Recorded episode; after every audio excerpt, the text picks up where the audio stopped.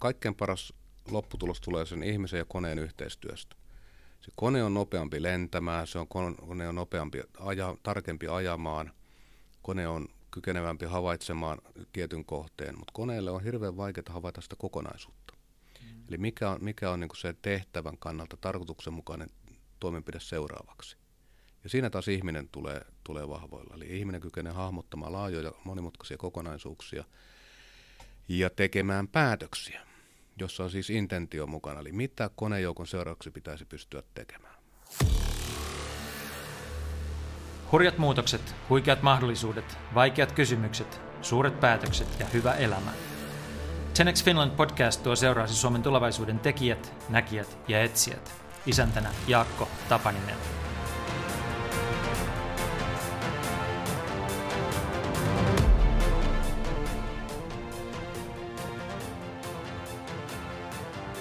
Jyri Kosola on upseeri ja insinööri.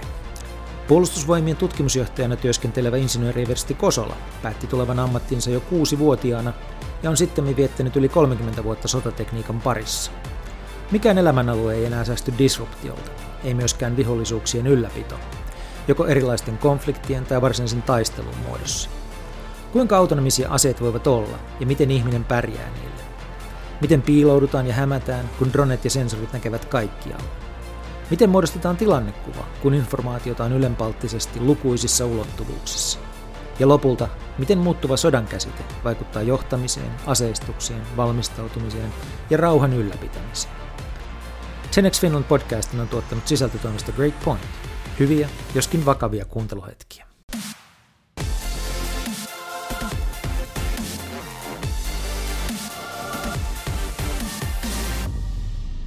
Jyri Kosola, tervetuloa ohjelmaan. Kiitos, mukava, että pääsin tänne mukaan. Olet ensimmäinen sotilas, joka koskaan on ollut vieraana Genex Finland podcastissa ja tämä on todella jännittävää siksi, että digitalisaatio ei tuski jättää rauhaan ketään tai mitään tässä maailmassa ja ei varmasti jätä rauhaan puolustusvoimia ja sodankäyntiä ja nyt on mahdollisuus keskustella siitä, että mitä on tapahtumassa ja miten siihen reagoidaan. Saat insinööri Eversti, ja puolustusvoimien tutkimusjohtaja. Millä tavalla tällaiseen asemaan päädytään? Eli niin kuin, mistä sä oot matkan varrella ollut kiinnostunut, minkälaisia päätöksiä olet tehnyt, jotta olet siinä asemassa, siinä tehtävässä, jossa tänään olet? Tämä on varmaan aika semmoinen luontainen mulle, että mä olin joskus muistaakseni kuusi-vuotias asuttiin varuskunnassa ja mä päätin, että musta tulee sotilas, mutta kun mä kiinnostaa kovasti tekniikka, niin kenties insinööri – ja sitten loppujen lopuksi siinä kävikin niin, että tuli insinööri ja upseeri. Eli, tämä oli ollut mulle selkeä asia ennen koulua, että, että mihin menen. Ja, ja tota, opiskelin kuitenkin teknisessä korkeakoulussa ja sitten soitin pääsikuntaa ja kysyin, että olisiko mahdollista tulla tekemään diplomityö sinne. Ja sillä tiellä mä sitten jäin. Ja nyt tässä kohta 30 vuotta on tehty sotatekniikan parissa töitä, hankintoja, kunnossapitoa, tutkimusta, kehittämistä ja teknologiapainotteinen ura ollut. Mistä puolustusvoimien tutkimusjohtaja vastaa ja kenelle hän vastaa? Käytännössä koko puolustusvoimien tutkimus- ja kehittämistoiminnan koordinointi ja suunnittelu on mun vastuulla. Eli, eli se käsittää kaikki sodankäynnin alueet, sotahistoria, tutkitaan paljon menneisyyttä, että ymmärretään missä ollaan nyt – Tutkitaan paljon tulevaisuutta, ymmärretään mihin ollaan menossa, tutkitaan ihmistä, tutkitaan teknologiaa, sodankäyntiä, geopolitiikkaa, geostrategiaa. Eli se on hyvin laaja kenttä. Meillä on noin 340 henkilötyövuotta, mitä kohdentaa tutkimukseen. Oho. Eli mähän en tietysti tee sitä rehellistä työtä itse, vaan sitä tekemään tutkijat, vaan vastaan siitä, että tämä muodostaa semmoisen eheän kokonaisuuden, joka palvelee taas sitten puolustusvoimien tarpeita.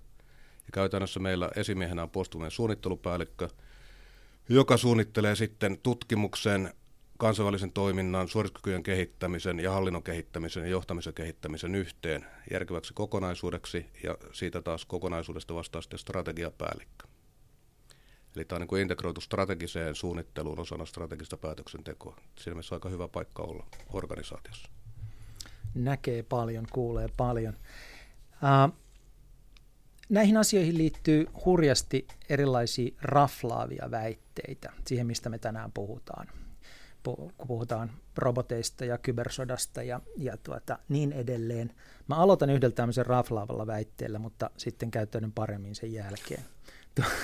Mä nimittäin haastattelin joku aika sitten äh, tämmöistä Israelin armeijan tietoturvallisuusjohtajaa, Chief Information Security Officer ja Meni Barzileita, jolla muuten on hyvä blogi näistä asioista nimeltä Think Cyber, niin tota, hän sanoi, että kolmas maailmansota on jo käynnissä tietoverkoissa. Mitä mieltä sä oot tämmöisestä väitteestä? Joo, mä yleensä kysyn sitten vastineeksi, että koska se toinen maailmansota alkoi. Onko tietoa siitäkään, mutta tota, vähän riippuu sodan käsitteestä, eli kyllä sitä niin kuin kamppailua, informaatiokamppailua käydään, käydään tietoverkossa koko ajan, mutta se, että me ei kutsuta sitä varsinaisesti sotatoimeksi, koska vielä ei ammuta. Mm-hmm. Eli se, ehkä se niin kuin sodan käsitteeseen määritelmään liittyy se, että onko sota käynnissä vai ei. Mun mielestä ei ole sota käynnissä, mutta kaikenlaisia valmistautumistoimenpiteitä kaikenlaisiin tilanteisiin niin kaikki maat tekee. Mutta erilaisia niin kuin hyökkäys- ja lamautus- ja vahingoittamistoimenpiteitä valtiot tekee, jotka suuntautuu toisiin valtioihin.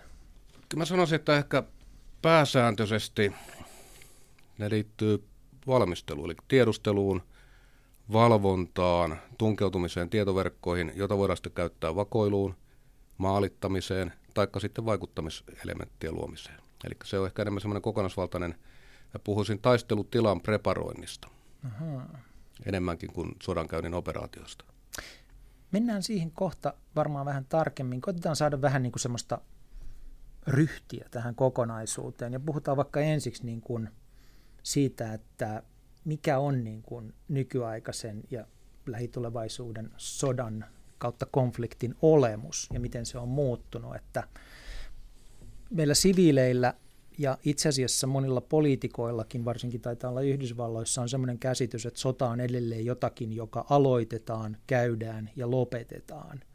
Mutta sitä se ei kai nykyään enää ole, vaan ne on niin kuin konflikteja, jotka on hyvin kompleksisia ja jatkuu hyvin pitkään, jotka saattaa olla kaoottisia, joita on lähes mahdotonta lopettaa.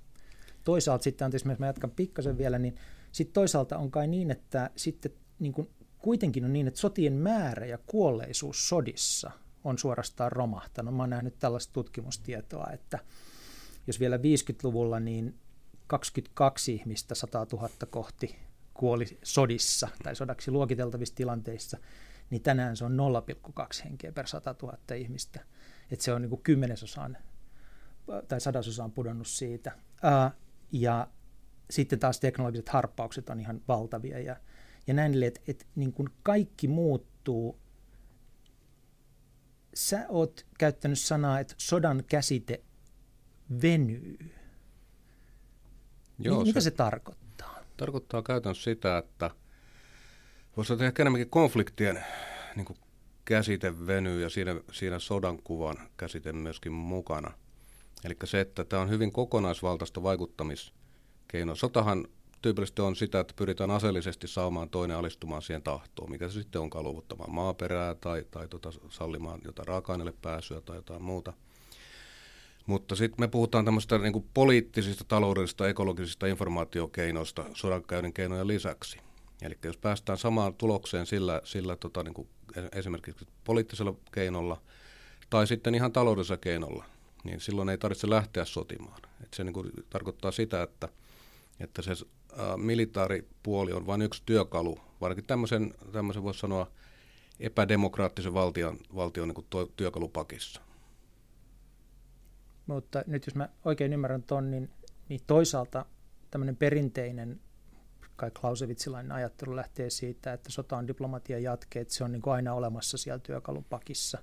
Mutta onko niin, että tämä niin kuin raja politiikan, diplomatian ja sodan välillä on muuttunut häilyvämmäksi? Voisi sanoa, että se raja on ehkä häilyvämpi ja, ja sitten siellä muualla on ehkä enemmän keinoja. Niin kuin nykyisin valtiot on hyvin keskinäisriippuvia toisistaan, niin sitä kautta niin kuin taloudelliset keinot antaa uudenlaisia mahdollisuuksia. Digitalisaatio mahdollistaa pääsyn niin kuin kenen tahansa kansalaisen tai päättäjän tota, silmiin, korviin, aivoihin. Mm. Se antaa uudenlaisia keinoja. Ei tarvitse turvautua siihen asevoimaan aina. Ja se, mikä tässä on ehkä huolestuttavaa, jos katsotaan näitä jäätyneitä konflikteja, niin, niin onko niin, että rauha onkin sodan jatke, eikä sota ole rauhan jatke? Mm. Eli, eli se rauhan tila, se konfliktin jäädyttäminen on sitten se tavoitetila, jossa pysytään. Että häilytään siinä, että mikä on se vaikuttamiskeinojen intensiteetti. Eli pyritään joskus, joskus painostamaan jollakin keinolla ja joskus toisella keinolla. Sitä kautta niin kuin yl- tietoisesti halutaan ylläpitää konfliktia, jotta siitä saadaan sitten jotain muuta hyötyä. Minkä sä itse lasket, niin kuin, mistä alkaa sota ja mihin loppuu konflikti? Onko semmoista niin kuin rajaa enää olemassa? No, voisi sanoa, että se konflikti on ehkä semmoinen pysyväisluonteisempi, varsinkin niin kuin sanotaan näin, niin kuin tiettyjen maaryhmien välillä. Ja, ja tuota, sota alkaa käytännössä siitä, kun aletaan ampua. Informaation vaikuttaminen ei vielä meidän mielestä nosta sodan kynnystä. Ää, eri, erilaiset rikollistoimijat, jotka toimivat valtiolaskuun, ei nosta sitä kynnystä. Kyberhyökkäys ei välttämättä nosta kynnystä. Sitä keskustellaan paljonkin nykyään, että mikä on sitten niin kuin artikla 5, Naton artikla 5, eli NS-sodan kynnyksen ja. suhde esimerkiksi kybervaikuttamiseen. Eli sammutaan ohjuksella pankkiliikenne mäsäksi, se on selkeästi sotatoimi, mutta jos se lammotetaan kyberhyökkäyksellä, niin onko se? Ja. Sitä keskustelua käydään. Toistaiseksi meillä on aika selkeä se, että jos maa-alueelle tunkeudutaan asevoimin tai sitten käytetään tulta maan alueelle, niin se on käytännössä sitten sodan kynnyksen ylittäminen. Tästä voisikin esittää semmoisen kysymyksen, että kun me tavalliset kansalaiset seurataan uutisia, niin koko ajan tapahtuu kaikenlaista niin kuin aika hurjaa. Niin tavallaan mikä on se uutinen, mikä on se pelottavin uutinen, että sä tiedät, että nyt tämä lähtee eskaloitumaan? Me kuullaan kyberhyökkäyksistä, me kuullaan niin kuin yksittäisten ihmisten, me erilaisista droneiskuista sinne tänne, jalostamojen tuhoamisista ja niin edelleen. Niin onko jotain sellaista, joka sitten ammattilaisen silmissä on ikään kuin sellainen katalyytti, joka saa sen reaktion liikkeelle? No, jos katsotaan, mitä Ira- Irakissa tapahtui Iranin ja USA välillä, niin kyllä mä pidin sitä – vakavana, että hyökätään asevoimin, varsinkin ballistisen ohjuksin, niin survallan kimppuun. Että siitä mä katsoin, että siitä se alkaa eskaloitumaan, mutta yllättäen sitten ei kuitenkaan lähtenyt, Joo. ainakaan vielä. Ja. Sitä ei tiedä, mitä tässä tulevaisuudessa tapahtuu, mutta se, että se on sillä vähän vaikea, vaikea katsoa mistään tietystä tapahtumasta, että varsinkin niin hybridivaikuttamisen aikana tapahtumat todennäköisesti pyritään pitämään niin vähäpätöisinä, että jos on yksittäisiä tapahtumia, että mitään, mitään semmoista niin kuin selkeää hälytyskynnystä tulee, että nyt on julistettu sota ja, ja joukot marssii, marssii rajan yli, ja. vaan tapahtuu yksittäisiä tai yksittäisinä harmittoman näköisiä tai viattoman oloisia traagisia tapahtumia, jotka summana muodostaa merkittävän niin uhan. Mitä tarkoittaa se, että tässä niin kuin sodan käsitteessä on myös u, niin kuin uudenlainen aikaperspektiivi? No se aikaperspektiivi tulee oikeastaan just siitä, että, että niin kuin se voisi sanoa, että tämmöinen valmistautumistoimenpiteet sen taistelutilan muokkaamiseksi on niin kuin käynnissä hyvissä ajoin, vaikka siihen ei vielä sillä hetkellä siellä ole intentiota hyökätä. Et voidaan hankkia maa-alueita esimerkiksi me, meidän tota, sota, sotaväylien varrelta tai viestikeskusten varrelta alueita. Voidaan ostaa yrityksiä, jotka toi, toimii palvelu, kriittisinä palvelutuottajina – Eli sitä, taikka sitten voidaan, voidaan tota, värvätä paikallisia, tämmöisiä hyväuskoisia hölmöjä toimimaan sitten sisältäpäin agentteina. Voidaan perustaa, perustaa erilaisia valettilejä sosiaalisen mediaan ja näin poispäin. Eli, eli sitä semmoista preparointia, jota voidaan sitten hyödyntää myöhemmin, jos tilanne vaatii. Tapahtuu niin kuin paljon, ehkä mielestäni enemmän kuin aiemmin. Ja, ja siinä missä 30-luvulla puna teki marssioppaan Suomeen ja kävi tiedustelemassa kaikki, kaikki reitit idästä länteen – niin tämä sama tapahtuu nykyään tietoverkoissa. Eli digitaalisessa mediassa haetaan meidän, meidän tota kolmilottoista korkeusmallia, haetaan, haetaan tota LIDAR-kuvia, haetaan uh, rakennustietokantoja kuvia ja muuta. Eli sitä kaikkea preparoidaan sillä siihen, että jos tarvitsee käyttää, niin sitten ei mene vuosia siihen valmisteluun. Ja sitten taas sen kriisin jälkeen, jos katsotaan mitä Ukrainassakin tapahtuu, tapahtuu niin se pyritään venyttämään sitä aikaperspektiiviä. Et ei palatakaan koskaan normitilaan, että, että, että on niin kuin – intensiivinen taisteluvaihe, sitten se päättyy, päättyy jonkinnäköiseen rauhansopimukseen tai antautumiseen, sitten sota loppuu. Että halutaan, että se kriisi jatkuu. Eli, eli tässä tulee niin kuin se haasteellinen elementti meille, että me ei ehkä niin kuin ymmärretä sitä, että, että tota, pitkäjänteinen toimija voi toimia niin kuin vuosien, vuosikausia etukäteen. Jos katsotaan, mitä Ukrainassakin tapahtuu, Joo. niin kyllähän se niin kuin henkilöiden soluttaminen ja värvääminen siellä tapahtui pinnan alla jo vuosia ennen kuin sitten Krimi miehitettiin. Jotta sitten vastapuolen ilmavoimat tai, tai puolustusvoimat muuten ei reagoi sillä hetkellä, kun pitäisi reagoida. Mä ymmärrän sen, että joku ikään kuin valmistelee sotaa tai operaatiota tuolla tavalla pitkävaikutteisesti ja, ja huolellisesti ja pikkuhiljaa ja, ja näin edelleen, mutta että miksi joku haluaisi ylläpitää tämmöistä konfliktia loputtomiin?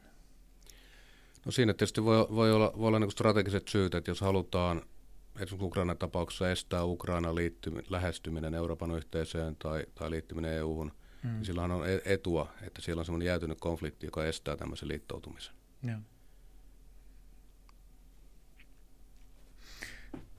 Se, kun lähetit mulle materiaalia tähän, niin se oli sellainen tuota, lista kuin kiistettävyys, uhrattavuus, jatkettavuus ja aloitettavuus.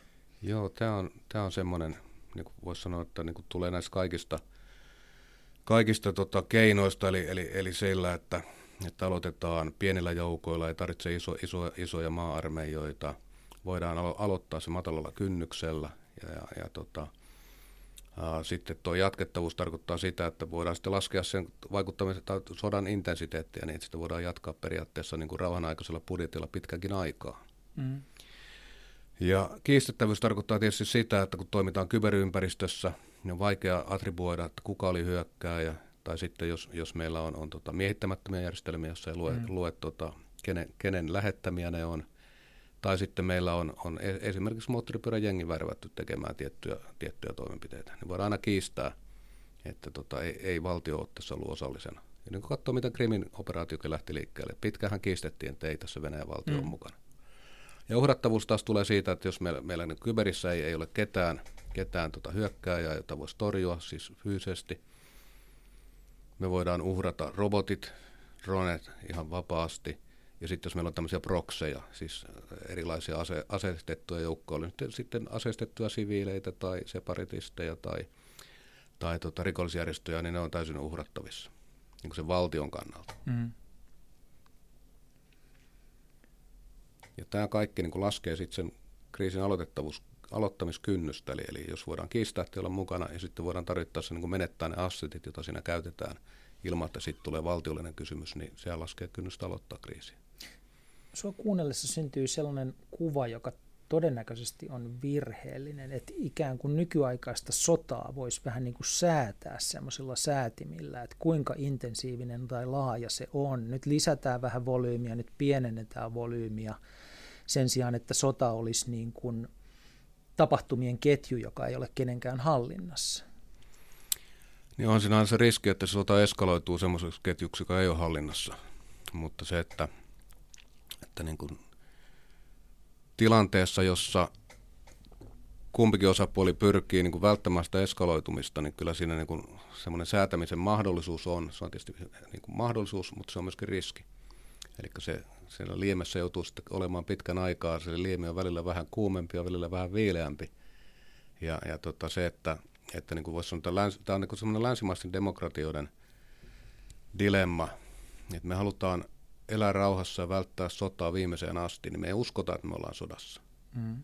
Mutta entäpäs jos se vastapuoli on, tie, on, tie, on niin kuin asennoitunut niin, että se on sodassa länsimaista yhteiskuntaa vastaan.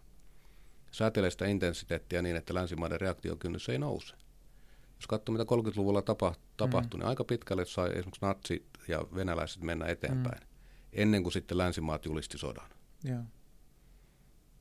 Ja sitten kulttuurien valtioiden välillä kai on isoja eroja siinä, että kuinka paljon he haluaa olla sodassa. Juurikin näin. Joo. No mitkä sitten on tässä uudessa maailmassa niin kuin tavallaan strategisia ja tavoiteltavia kohteita? Että siinä vanhassa maailmassa niin satamat ja, ja tuota voimalaitokset ja, ja tuota rautatieasemat ja niin edelleen oli kohteita. Ja sitten jos ajatellaan, että joukkoja siirreltiin, niin koitettiin löytää korkeita paikkoja, higher groundia ja, ja sieltä niin kuin tarkkailla maastoa ja niin edelleen. Mikä tässä uudessa maailmassa, kun, tämä niin kuin, kun kuvaat tota, että se tuolla tavalla niin kuin ikään kuin kehittyy hitaasti ja sitten rakennetaan sitä tilannetta, niin mitkä on ne niin kuin strategisesti tärkeät asiat, jotka pitäisi saada haltuun, jotta olisi vahvoilla? Niin, sitä että välttämättä tarvitsisi saada haltuun hyökkäjän. Tai Hyökkäjä tuhota, riittää, joo. riittää, että se kiistää sen, sen tota puolustajan, ja puolustajan taas pitäisi pystyä turvaamaan ne Hmm. ja takaamaan jatkuvuus toiminnalle. Mutta kyllä se niin kuin länsimaisen, sinne eihän enää poistu mistään nämä satamat ja lentokentät ja keskeiset risteisalueet ja, ja tuotantolaitokset, nehän ei poistu mihin- mihinkään. Että se on tämä sodankäynnin haaste, että näitä dimensioita tulee ja kohteita tulee koko ajan lisää, Joo. mutta vanhatkin jää sinne. Joo.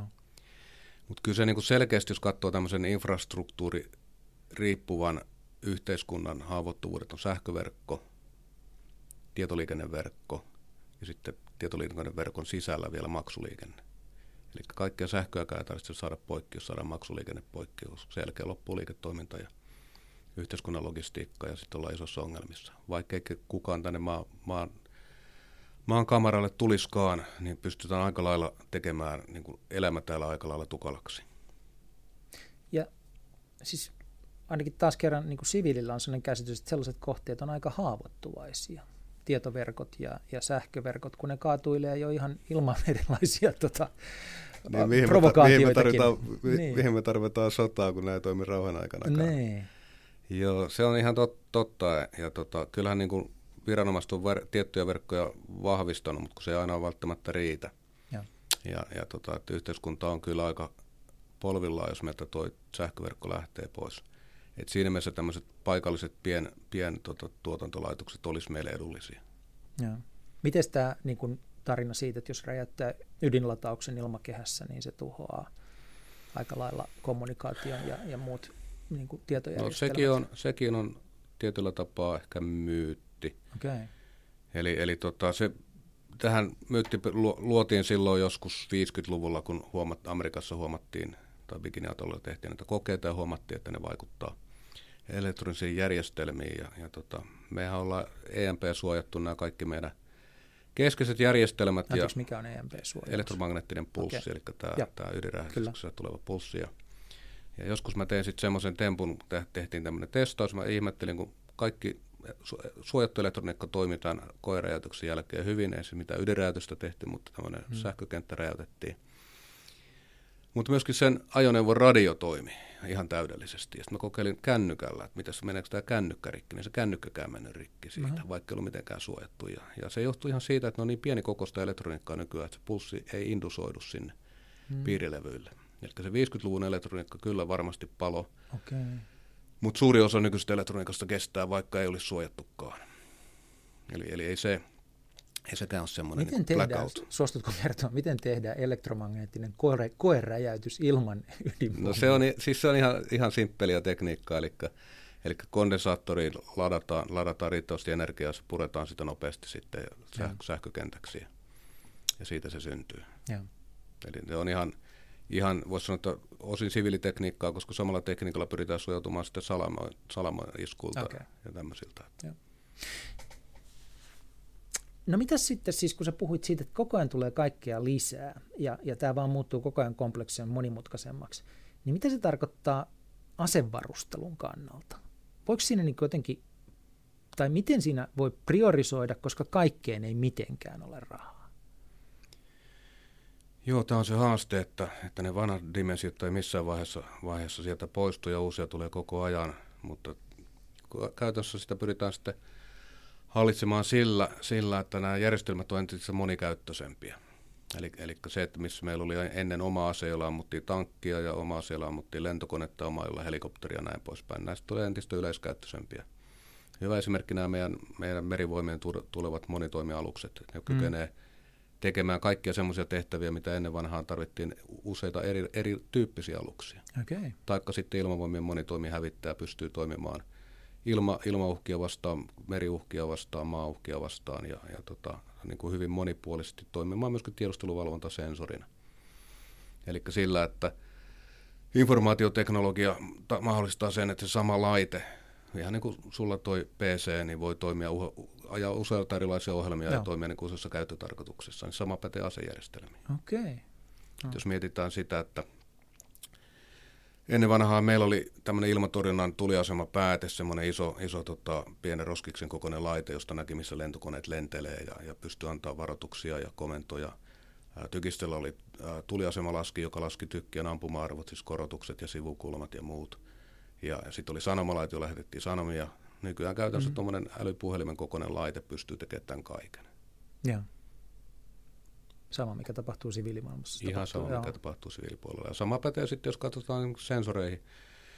Eli, eli se, että, että tota, samalla laitteella, joka lähettää sähkömagneettista säteilyä ja vastauttaa sitä, niin voidaan viestiä, eli radiolaite, hmm. voidaan havaita kohteita, niin kuin, tota, kaikissa olosuhteissa oli tutkalaite, sillä voidaan havaita, havaita tota, lentokoneita, laivoja, tykistökranaatteja, ohjuksia.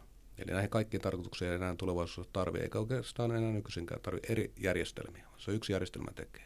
Se on toki kalliimpi, niin kun se niin kun miettii meidän nykyisiä puhelimia, mulla tuo iPhone taitaa maksaa sen 700 euroa, mutta se korvaa käytännössä niin kuin 50 erilaista laitetta siitä vanhasta kodista.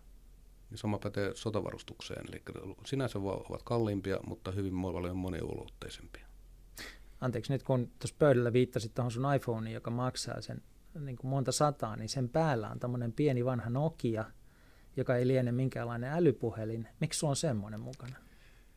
No älypuhelinten ongelma on se, että siis, no, se käy, joka, jokaiselle näkyvä ongelma on tietysti se, että se akku kestää sen päivän ja, ja tota, tuossa vanha, kun, vanhassa kunnon Nokiassa kestää se viisi päivää, ei tarvitse ladata.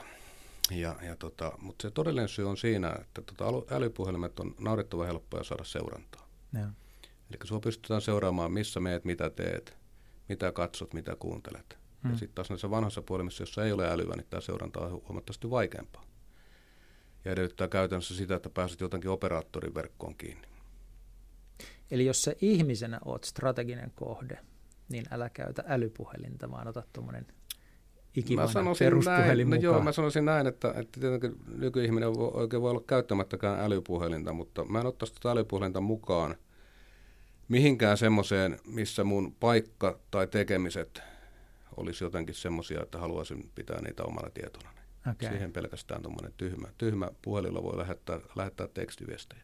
Ja, ja siltikään sitäkään ei vie sisälle siihen tilaan, ja. missä keskustellaan asiasta.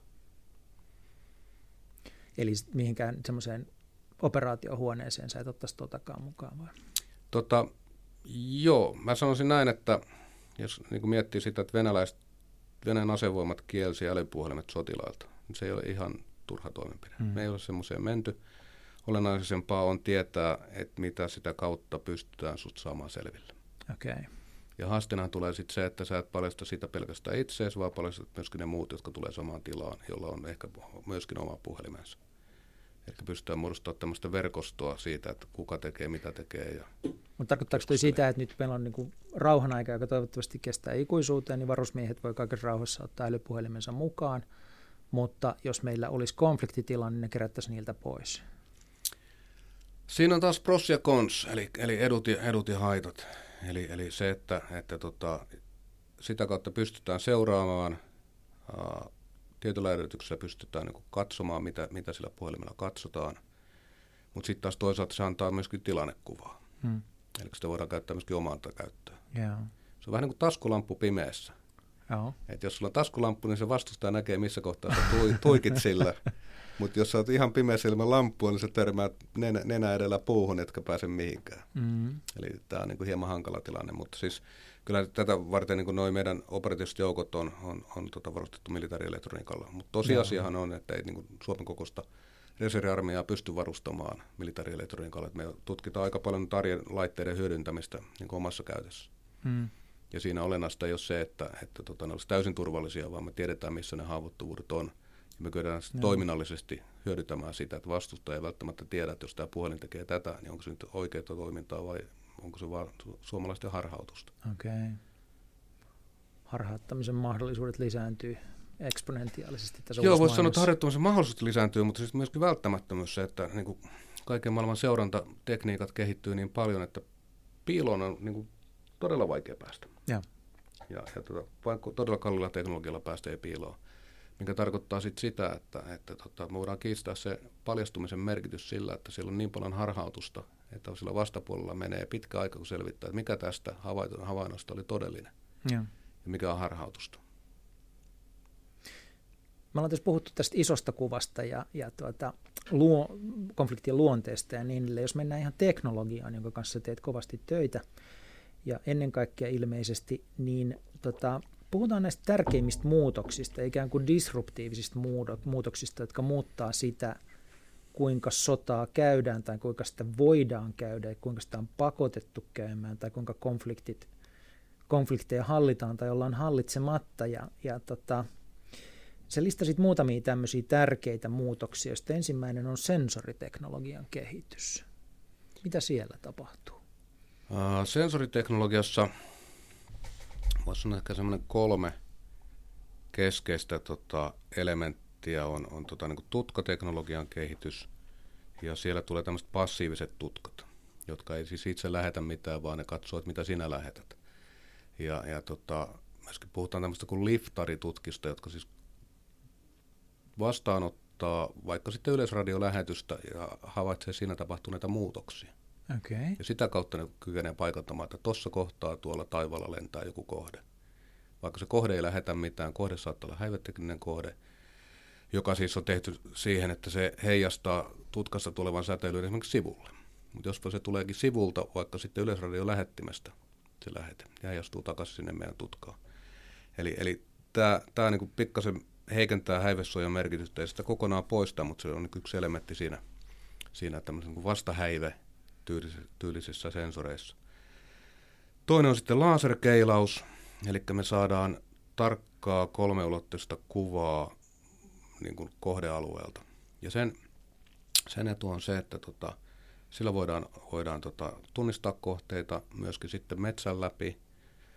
Me nähdään naamioverkkojen läpi, koska se laserpiste, kun se lennokki tai drone tai satelliitti lentää sitä ylitse, se katsoo sitä samaa kohdetta useammasta suunnasta. Aina joskin vaiheessa on reikä siinä naamioverkossa, se näkee sen alla, läpi. Ihan sama juttu kuin jos katsot avaimereijasta, avaimereijasta huoneeseen, niin kerit, pikkasen päätä liikuttamalla sä pystyt havaitsemaan sen koko huoneen, mitä siellä mm-hmm. on, vaikka sulla on vain pieni reikä nähdä mm-hmm. sitä läpi.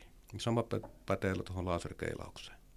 Ja, ja tota, sillä saadaan tarkkoja mittoja kohteista, eli nähdään, nähdään tota myöskin, myöskin erilaisia painaumia, ajoneuvojen urajälkiä ja muuta, eli nähdään sitä toimintaa, missä ollaan, missä on todennäköisesti tota, valelaitteita, että ei ole aktiivista toimintaa.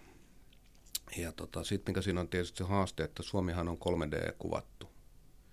Ja tämä on julkisesti saatavilla olevaa tietoa, mikä meille tietysti hieman ikävä, koska se mahdollistaa sitten sen, sen, että kun sensorilla tehdään, tehdään tota yksi lento, pistetään muutostulkinta päälle siihen, mikä on meidän, meidän tota julkinen tietokanta, niin nähdään kaikki valmistelut, mitä sen jälkeen on tehty. No. Eli kyetään kiinnittää huomioon oikeisiin asioihin. Hyperspektrikuvaus on kolmas tekniikka, joka tarkoittaa siis tämmöistä ultratarkkaa värinäköä. Että ihminenhän näkee kolmea väriä, mutta hyperspektrikamera kykenee näkemään satoja värejä. Ja silloin erottuu sitten luonnon kohteet keinotekoisista kohteista.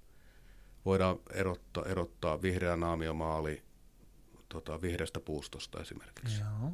Tämä on sama elementti, millä tietyt petolinnut esimerkiksi löytää sen jäniksen sieltä, vaikka jäniksen näyttää ihmissilmälle täysin samalta ruskealta taustalta, niin petolinta näkee se täysin eri värissä. Mm. Eli se loistaa sieltä. Eli vähän sama ilmiö kuin millä erotetaan vaikka sitten marjat syksyisessä metsässä, että se punainen puolukka sieltä loistaa, mutta punavihrisuke ei näe sitä, ja. jolloin se kykenee, kykenee niinkään muodostaa sitä kuvaa. Eli tämä niin kuin tarkoittaa kaiken kaikkiaan sitä, että – Eli ne kohteet näkyy, vaikka niissä olisi häivesuojaa entistä helpommin, ja vaikka kohde ei näkyisi, niin sen jäljet näkyy. Kaikki piiloutuminen ja naamioituminen niin, että kun sen mä, mäen, huipulla, mäen huipulla johtaa, johtaa ajoneuvo ura, josta on äsken ajettu ajoneuvolla ja sen päällä on näkymätön kohde. Mm. Niin ei kauhean välkky tarvitse olla, että pystyy päättelemään, että tuolla on jotain kallisarvosta. Eli se piilon on vaikea päästä. No sitten se toinen, jonka listasit, oli johtamisjärjestelmien kehitys, ja se varmaan on osittain myös niin kuin kommunikaatiojärjestelmien kehitystä. Mitä siellä tapahtuu?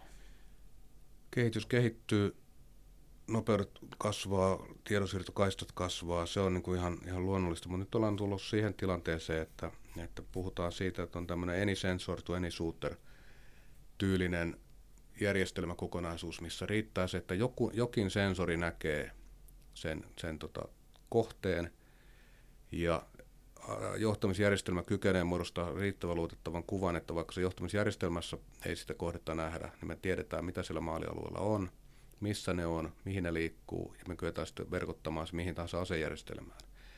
Tarkoittaa sitä, että jos yksi puolustus... Mikä, anteeksi, tarkoittaa se, että kun vaikka ei nähdä, niin silti nähdään? Niin siis sun ei tarvitse, aseen ei tarvitse nähdä sitä okay, kohdetta. Jos me ajatellaan tämmöinen käytännönläheinen esimerkki, että sulla on panssarivaunu, niin se panssarivaunun tähtäimestä näet kohteen ja sitten sulla, sulla tehdään se päätös siitä vaikuttamisesta, sillä käytössä vaunun mm. johtaja tekee päätöksen, se ampuja ampuu ja se ase pitää olla näköyhteydellä siihen kohteeseen, ja. koska muuten se ei, siinä on puu välissä, niin se ei osu. Ja. Mutta enisensoitu ensuurteri muuttaa sen niin, että siellä voi olla mikä tahansa sensori, joka sen näkee. Se voi olla joku, joku partio tuolla jossakin saarella tai mm. ulkoluodella, se voi olla drone, se voi olla joku, joku tota, maasijoitteinen sensori, joka näkee sen kohteen. Päätös tehdään jossakin vaikuttamiskeskuksessa ja sitten vaan todetaan, että tuo asejärjestelmä vaikuttaa siihen. Ja kun asejärjestelmät on monipuolisia, me voidaan esimerkiksi merivoimien aluksilta paitsi ampua toisia merivoimien aluksia tai toisten merivoimien mm. aluksia, voidaan ampua myöskin maalle. Maalta voidaan ampua ilmaan, ilmasta voidaan ampua maalle. Maalta voidaan ampua merelle, mereltä maalle ilmaan. Ja tämä niin kuin muuttaa sitä, että, että ei enää tarvitse olla itse näkemässä sitä, että voi vaikuttaa, yeah. vaan, vaan tota, hajotetaan se sensori siitä aseesta. Jos me ajatellaan semmoista, että meillä on esimerkiksi tämmöinen perinteinen panssarivaunu jossakin vaiheessa kenties korvautuu, tästä panssarimiehet on eri mieltä, semmoisella, että meillä onkin roneparvi, joka havaitsee, sitten meillä on jossakin johtokeskus, jossa ihminen tekee päätöksen, mm. Ja sitten meillä on jossakin aseita, jotka esimerkiksi nousee pysty suoraan metsän keskeltä ja lentää kohteeseen. Yeah. Niin silloin meillä on järjestelmä, jonka silmiä et näe, toisin kuin sitä, kun sitä panssarivaunua ei tarvitse ajaa siihen näköyhteydelle. Mm. Niitä pieniä drone-silmiä sä et näe, Niitä aseita sä et myöskään näe, koska ne saattaa olla kilometrien päässä jossain metsän siimeksessä tai, tai tota, rakennuksessa. Ja se johtamiskeskus ei, ei koskaan näe sitä kohdetta, kohde ei näe sitä. Mm. Eikä se ole koskaan siinä kohtaa, missä pamahtaa, eli mistä se ase lähtee. Niin tämmöistä verkottunutta kokonaisuutta on todella vaikea niin edes tiedostaa, että nyt jouduttiin hyökkäyksen kohteeksi. Saati sitten, että pystyttäisiin torjumaan. Jos näitä niin kuin militarian megatrendejä ajattelee, niin ilmeisesti toi kaiken niin kuin, toi koon pieneneminen ja toisaalta niin kuin, mahdollisuus niin kuin näkymättömään toimintaan on semmoisia valtavia trendejä, jotka Joo, ne liittyy, ne liittyy, liittyy toisiinsa. Et jos me katsomme, kun sä käytät sitä esimerkkiä, että ensimmäinen GPS-vastaanotin paino muistaakseni 174 kiloa, ja, ja tota, nykyisin se mahtuu tuommoisen tulitikun, tulitikun pään kokoiseen, mm. kokoiseen tota, kapseliin. Ja. Niin se mahdollistaa sitten ihan erilaisia juttuja. Eli, eli, eli, eli kaikista esineistä, aseista, sensoreista voidaan tehdä niin tietoisia omasta paikastaan. Voidaan, voidaan tehdä tota, kykeneviä havainnoitsemaan niin ympäristöään. Se joku tutka esimerkiksi, niin kymmenessä vuodessa on, on tuossa tota, 90-luvun puolivälistä 2000-luvun puoliväliin niin tämmöinen synteettinen tutka pienentynyt sadanteen osaan. Ja. Mikä tarkoittaa, että se ei ole enää nelimoottorisessa lentokoneessa, vaan se on tuommoisessa käsiheitettävässä lennokissa. Ja tämä niin mullistaa hyvin paljon erilaisia asioita. Voidaan tehdä semmoisia, mitä ei aiemmin vaan niin suurvallat on pystynyt. Mitä se tarkoittaa, siis kun tuo kehitys on noin nopeata, niin mitä se tarkoittaa näiden niin kuin suurten hankintojen kanssa? Et Suomessa toki puhutaan hävittäjähankintoista, mutta sitten on, on tota merivoimien hankintoja ja, ja niin edelleen, jossa kun puhutaan niin kuin valtavista investoinnista ja fyysisesti isoista ja kalliista laitteista. Eli niiden niin kuin käyttöikä täytyy olla kovin pitkä. Et jos hankit 30 vuodeksi rautaa ja sitten sulla on kuitenkin näkö, mahdollisuus nähdä vain jonnekin viiden vuoden päähän, niin miten niitä päätöksiä tehdään? Tota, joo, siis jos katsotaan, tämä no, kehityksen nopeushan pätee informaatioteknologiaan. Mm. Et, et, kun me ollaan tehty ennakointi, yle, yle, yleensä tehdään tämmöistä ennakointia sinne 15-30 vuoden päähän, niin kyllä se niin semmoinen vanha rauta to, noudattaa aika hyvin tätä meidän ennakoimaa sykliä ja ollut jo ehkä jopa hitaampaa se kehitys, eli on niin tykkien ja autojen, ajoneuvojen, lentokoneiden, laivojen kehitys. Ei se niin, niin nopeata ole, koska siellä, siellä niin kuin projektit on isoja, ne on hitaita, kokemusta kertyy hitaammin. Kun taas informaatioteknologiassa, jossa niin kuin voisi sanoa aika pitkälti vallitsee jopa tämmöinen autotallistuminen, eli, eli pienellä investoinnilla mm. voidaan tehdä uusia innovaatioita ja monistaa niitä. Niin kyllä tämä on niin kuin meillä mietitty siten, että, että se laiva, mikä me hankitaan, niin se on se laiva, mikä meillä on vielä 30 vuoden päässä. Mutta välttämättä ne informaatiojärjestelmät ei ole, eli kyllä siihen varataan sitä niin kuin kasvun paikkaa. Ja jos katsoo tuommoista, joskus vierailin tuossa USS Coleilla ja katselin siellä, että kyllä siellä se laivatekniikka oli 70-luvulta.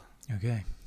Ja, ja, ja tota, asejärjestelmät oli sitten 2010-luvulta. Mm. Eli kyllä se niin rakennetaan siten, että se osa siitä, mikä vanhenee, niin sitä sitten tehdään tämmöisiä elijaksopäivityksiä. Ja, ja tota, se, joka sitten pysyy, niin se kestää sitten sen rungon eliniän. Ja, ja sama todennäköisesti pätee niin tuohon tulevaan, tulevaan tota, monitoimihävittäjään, eli tähän Hornetin seuraajaan. Eli, eli se, että voisi sanoa, että sen suorituskyvystä karkeasti arvioiden semmoinen 30-60 prosenttia tulee ohjelmistosta. 40-60 prosenttia mm. tulee ohjelmistosta. Ja sehän on se, mitä pystytään ylläpitämään. Eli sinne tulee uusia ominaisuuksia, uusia piirteitä, vaikka se perusrunko moottoriratkaisuinen on edelleen se sama. Ja se korostaa sitä, että, että niin kuin siinäkin se, sen lavetin, sen alustan tekniikka on sinänsä tärkeää, mutta mm. keskeistä on se vaan se kokonaisuus, ja. jossa softan osuus on koko ajan isompi ja isompi. Joo, joo. Eli niihin hankintoihin pätee vähän sama kuin täällä siviili- tai yrityspuolella siihen, kun hankitaan rautaa ja softaa. Niin... Mm, kyllä. Joo, joo. Tuolta rautaa, softaa ja infraa. Se infra, mm. infra kestää pisimpään, että, että rakennetaan teitä tai voimalaitoksia ja no. sinne ne koneistot on sitten vähän, vähän tota, lyhyempiikäisiä ja softa on sitten erittäin lyhytikäistä. Joo. Vielä näistä niin kuin suurista kehitysaskeleista, jotka muuttaa muuttaa tätä ää, kenttää, niin mitä tarkoitellaan hypernopeilla aseilla? Hypernopeat aseet on tämmöisiä 6-10 kertaisella äänenopeudella lentäviä asejärjestelmiä, jotka on kehitetty siihen tarpeeseen tai probleemaan, eli, eli kun on katsottu, että joko tämmöiset älykkäät omasuojajärjestelmät, autonomiset omasuojajärjestelmät kehittyy niin paljon – mm. että ne ampuu hitaammat, ala, hitaammat ohjukset tai vastaavat aseet alas. Ja, ja osa, osa järjestelmistä on semmoisia, että kiihdyttää sen loppuvaiheessa tämmöiseen hypernopeuteen. Eli se pyrkii läpäisemään sen suo, oma suojauksen okay. lentämällä riittävän nopeasti. Mutta tämä viimeisin niin kuin trendi, mikä katsottu, että se kenties muuttaa sodankäyntiä keskeisesti, on tämä, tämä että tota, suurvallat pyrkii, varsinkin USA pyrkii siihen, että kykenisi niin kuin minuuttiluokan vaikutukseen mihin tahansa maapallolla. Eli, eli ase lentäisi niin nopeasti, että tota, me saadaan, tai he saa jonkun havainnon kohteesta, niin ehtisi vaikuttaa siihen kohteeseen ennen kuin se kohde on muuttunut tai se kohde on siirtynyt mm. siitä pois. Ja tietenkin tällä pyritään, pyritään sitten myöskin kompensoimaan sitä, että varsinkin varsinkin Kiinaa vastaan, vastaan niin katsottu, että häivesuoja ei välttämättä ole niin hyvä kuin aiemmin, eli kun pakko laukasta ne aseet kauempaata, mm-hmm. mikä tarkoittaa sitä, että ne aseet on lennettävä nopeammin, jotta pystytään samaan vaikutukseen. Mm-hmm. Tekniikka on tällä hetkellä kehitteillä. Putinihan on kehunut kyllä kovasti, että, että tuo Venäjä on tässä niin kuin aivan kärjessä. Uskoo kuka uskoo, saattaa olla. Mutta tota, siinä on aika paljon haasteita vielä liittyy siihen niin kuin huimiin nope, nopeuksiin, että puhutaan niin kuin valtavista lämpötiloista ja valtavista paineista. Paineista siinä rakenteessa. Rakenteen pitäisi olla niin kevyt, kestää kuumuutta ja kestää painetta. Ja riittävän halpa, että niitä varaa hankkia. Tämä materiaalitekniikkana haaste on vielä tässä ihan kesken. Se on se tekninen haaste, mutta sitten tulee mieleen se inhimillinen haaste, että jos joku pudottaa hohtimet ohjuskuiluun ja se ohjus lähtee ja silloinkin vaan niin kuin minuutti aikaa ennen kuin se on maapallon toisella puolella, niin siinä on aika vähän aikaa sitten kaverille miettiä, että oliko se hohtimet vai tahallista. Näin se on. Että Näin se, se on. Niin kuin, ikään kuin semmoisen niin kuin infernaalisen sodan kynnys voi olla, että se sitten vähän laskee tuossa. Joo, mä, mä uskoisin, että hypernopeat aseet on yksi asejärjestelmä muiden joukossa ja, ja tota, varmastikin niissäkin on puolessa nopeus tekee tietysti hankaluutena sen, että siinä on vaikeampi taas sitten niin kuin seurata kohdetta ja muuttaa liikerataa. Mm. Eli ne sopii tietyisiin kohteisiin hinta todennäköisesti tekee sen, että niitä käytetään ehkä enemmänkin sinne niin kalliisiin sotilaallisiin kohteisiin tai valtion muihin kohteisiin. Mutta ei niissä tämmöinen taistelukentän yleisväline tule olemaan. Ja vielä viimeisenä näistä suurista taktisteknologisista muutoksista niin on tämä miehittämättömät järjestelmät, joka varmaan on se, joka niin kuin saa kaikkein eniten ihmisten mielikuvituksen liikkeelle näinä päivinä. Niin mistä sä puhut, kun sä puhut miehittämättömistä järjestelmistä? Mä puhun, siis miehittämättömiä järjestelmiä käytetään ihan, tai voidaan käyttää ihan kaikessa. Logistiikassa, palopelastustoiminnassa, potilasevakuoinnissa, asejärjestelmissä, tiedustelussa, valvonnassa. Mutta mä puhun enemmänkin, tai yrittänyt puhua siitä, siitä, että se konsepti pitää tehdä alun perin jo niin, että sinne ihminen on ulkoistettu sitä lavetista. Eli se järjestelmä sinänsä, jos katsotaan järjestelmää kokonaisuutena, sisältää sen ihmisen, mutta se ei ole sillä lavetissa. Sen ei tarvitse ajaa sitä lavettia tai istua siellä mukana. Mm-hmm. Jolloin se lavetti vaikka sitten joku tuommoinen sukellusveneen etsintä, etsintä alus voi olla hyvin paljon pienempi. Ja kun se on tota, pienempi, sitä on vaikeampi havaita, sitä on vaikeampi torjua, se on ketterämpi, se kestää ympäristöolosuhteita paremmin. Se voi toimia siellä, esimerkiksi nyt on kehitetty tuossa tämmöinen tota, Naton, Naton uh, meritutkimuslaitoksella kehitetty tämmöinen miehittämätön sukellusvene etsintälavetti, joka toimii osin aurinkopaneeleilla ja osin, osin tota aaltoenergialla. Eli sillä on semmoinen aaltoharvesteri, että se ottaa mm. aallosta sen liike tai siis sen sähköenergiansa. Se voi toimia sillä periaatteessa loputtomiin. Jos se on miehitetty, niin se on paljon isompi ja se tulee aina välillä pois, koska ihmisiä tarvii huoltaa ja tarvii, tarvii tota septitankki tyhjentää ja mm-hmm. puhdasta vettä tuoda mukaan. Ja tämä muuttaa niin niitä suorituskykykonsepteja. Et se olennainen olisi niin havaita, että me voidaan ihan muuttaa, muuttaa koko valvontakonsepti tai vaikuttamisen konsepti tai logistiikkakonsepti täysin erilaiseksi. Ja, Ja se pitäisi lähteä siitä eteenpäin, että, että niin kuin mietitään, mitä halutaan tehdä ja nimenomaan niin, että se ihmisen rooli ei ole istua mukana, kuljettaa jotakin, vaan tehdä päätöksiä, mitä se konejoukon pitäisi tehdä. Ja varsinkin jos puhutaan asejärjestelmistä, niin, niin tota, tästä on paljonkin keskusteltu ja, ja, ja tota, on ihan hyvä, että Suomessakin aloitettu tämä keskustelu siitä, että mitä me sallitaan niin kuin koneen päättää ja mitä ihmisen pitäisi päättää. Mm. Ja, ja tota, mä edustan sitä kantaa, että niin kuin miehittämättömät järjestelmät ja robotit ja autonomiset aseet, ei, tai aseet, jos autonomisia piirteitä, ne ei niin muuta tätä pelisääntöä ja pelikenttää millään lailla. Et ihan samalla lailla me jos kuvitellaan – tilannetta, jossa ammutaan tykistöllä jotakin maalia, niin silloin tulee johtaja, joka näkee maalialueen. Mm. Se katsoo, että se on sotilaskohde, siellä ei ole siviilejä vaarassa, antaa tulikomennon aseelle ja ase vaan toteuttaa sen. Siis siellä on, on tota, tuliporras, jossa on tykkipatteri, jossa lasketaan ampuma-arvot, käsketään tehtävät tykeille ja sitten siellä miehet suuntaa tykit, tykit kohdalle ja lataa aseen laukaisee, näkemättä sitä kohdetta niin se, että edelleenkin se ihminen antaa sille koneelle tehtävän, mutta esimerkiksi tämä tulipattelu olisi täysin automatisoitu. Ja tämä muuta toimintaa mitenkään. Kone ei edelleenkään tee sellaista päätöstä, mitä ihminen tekee siitä, kun se katsoo, että onko tämä laillinen kohde. Ja ajatus on se, että, että niin kuin tota, meidän pitäisi niin kuin määrittää, määrittää niin kuin tämä, miten sinänsä niin kuin hyviä Geneven, Geneven tota, sopimusten periaatteita noudatetaan silloin, kun me puhutaan autonomista järjestelmistä. Ja se keskustelu tässä pikkuhiljaa lähtee liikkeelle. On ihan tervetullut. Nyt on pakko kysyä se kysymys, joka aina otetaan esille, kun puhutaan näistä autonomisista järjestelmistä. Ainakin tälleen niin kuin maallikot puhuu siitä, jonka on sellainen niin kuin ajatusharjoitus, että jos sulla on kaksi robottia, tai vaikka nyt sitten kaksi dronea, ja toinen joutuu koko ajan ottaa yhteyttä sinne ihmiseen, että mitä se saa tehdä, ja toinen saa autonomisesti tehdä päätöksiä, niin eikö ole väistämätöntä, että se autonomisesti päätöksiä tekevä drone on nopeampi päätöksissään ja voittaa sen, jota ihminen ohjasi? Uh, kyllä ja ei. Ja, ja mä niin sitä mieltä, että me ollaan erilaisissa tutkimuksissa havaittu, että, että se kaikkein paras lopputulos tulee sen ihmisen ja koneen yhteistyöstä. Se kone on nopeampi lentämään, se on kone on nopeampi, aja, tarkempi ajamaan, kone on kykenevämpi havaitsemaan tietyn kohteen, mutta koneelle on hirveän vaikeaa havaita sitä kokonaisuutta. Mm. Eli mikä on, mikä on niin se tehtävän kannalta tarkoituksenmukainen toimenpide seuraavaksi. Ja siinä taas ihminen tulee, tulee vahvoilla. Eli ihminen kykenee hahmottamaan laajoja monimutkaisia kokonaisuuksia ja tekemään päätöksiä, jossa on siis intentio mukana. Eli mitä konejoukon seuraavaksi pitäisi pystyä tekemään.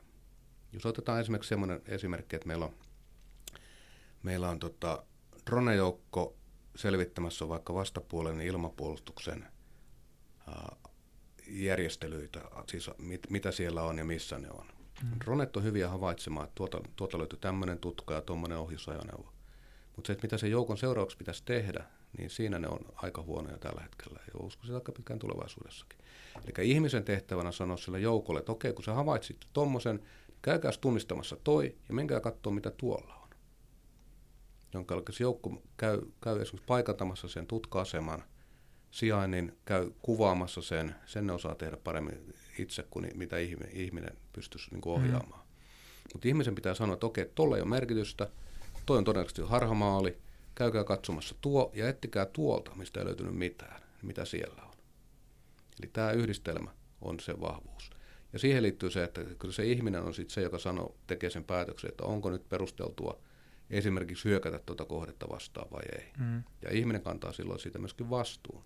Mutta sen jälkeen, kun ihminen on päättänyt, että hei, tota vastaan hyökätään, niin se konejoukko toimii tarvittaessa itsenäisesti. Ei se muuta mitään siitä, että ihminen päättää, että tuota joukkoa vastaan ammutaan tykillä. Tai siinä ammutaan ohjus. Ei se niin kuin robotiikka sitä muuta, mutta se, että kone on parempi tekemään pitkäkestoisia tehtäviä, missä ihminen tylsistyy, hmm. ää, vaarallisia tehtäviä tai semmoisia tehtäviä, missä voidaan, joudutaan uhraamaan kone. Esimerkiksi me, me, hmm. me katsomaan, onko tuolla rakennuksessa jotakin vaarallista. Yeah. Ja sitten semmoisia, missä ihmisen niin kuin, toimintakyky ei muuten riitä, että nopeus ei riitä, tai sitten jos puhutaan vedenalaisista vehkeistä, niin kyky sietää painetta ei riitä, tai sitten jos toimitaan korkealla ilmassa, niin tota, ihminen, ihmisen mukaan vieminen vei, vaati sitten se, että siellä oli kaikki happijärjestelmät ja mm. lämmitysjärjestelmät ja muut. Eli, eli kone vaarallisiin, pitkäkestoisiin tai vaikeisiin tehtäviin, ja ihminen tekemään päätöksiä siitä, mitä konejoukon pitäisi seuraavaksi tehdä.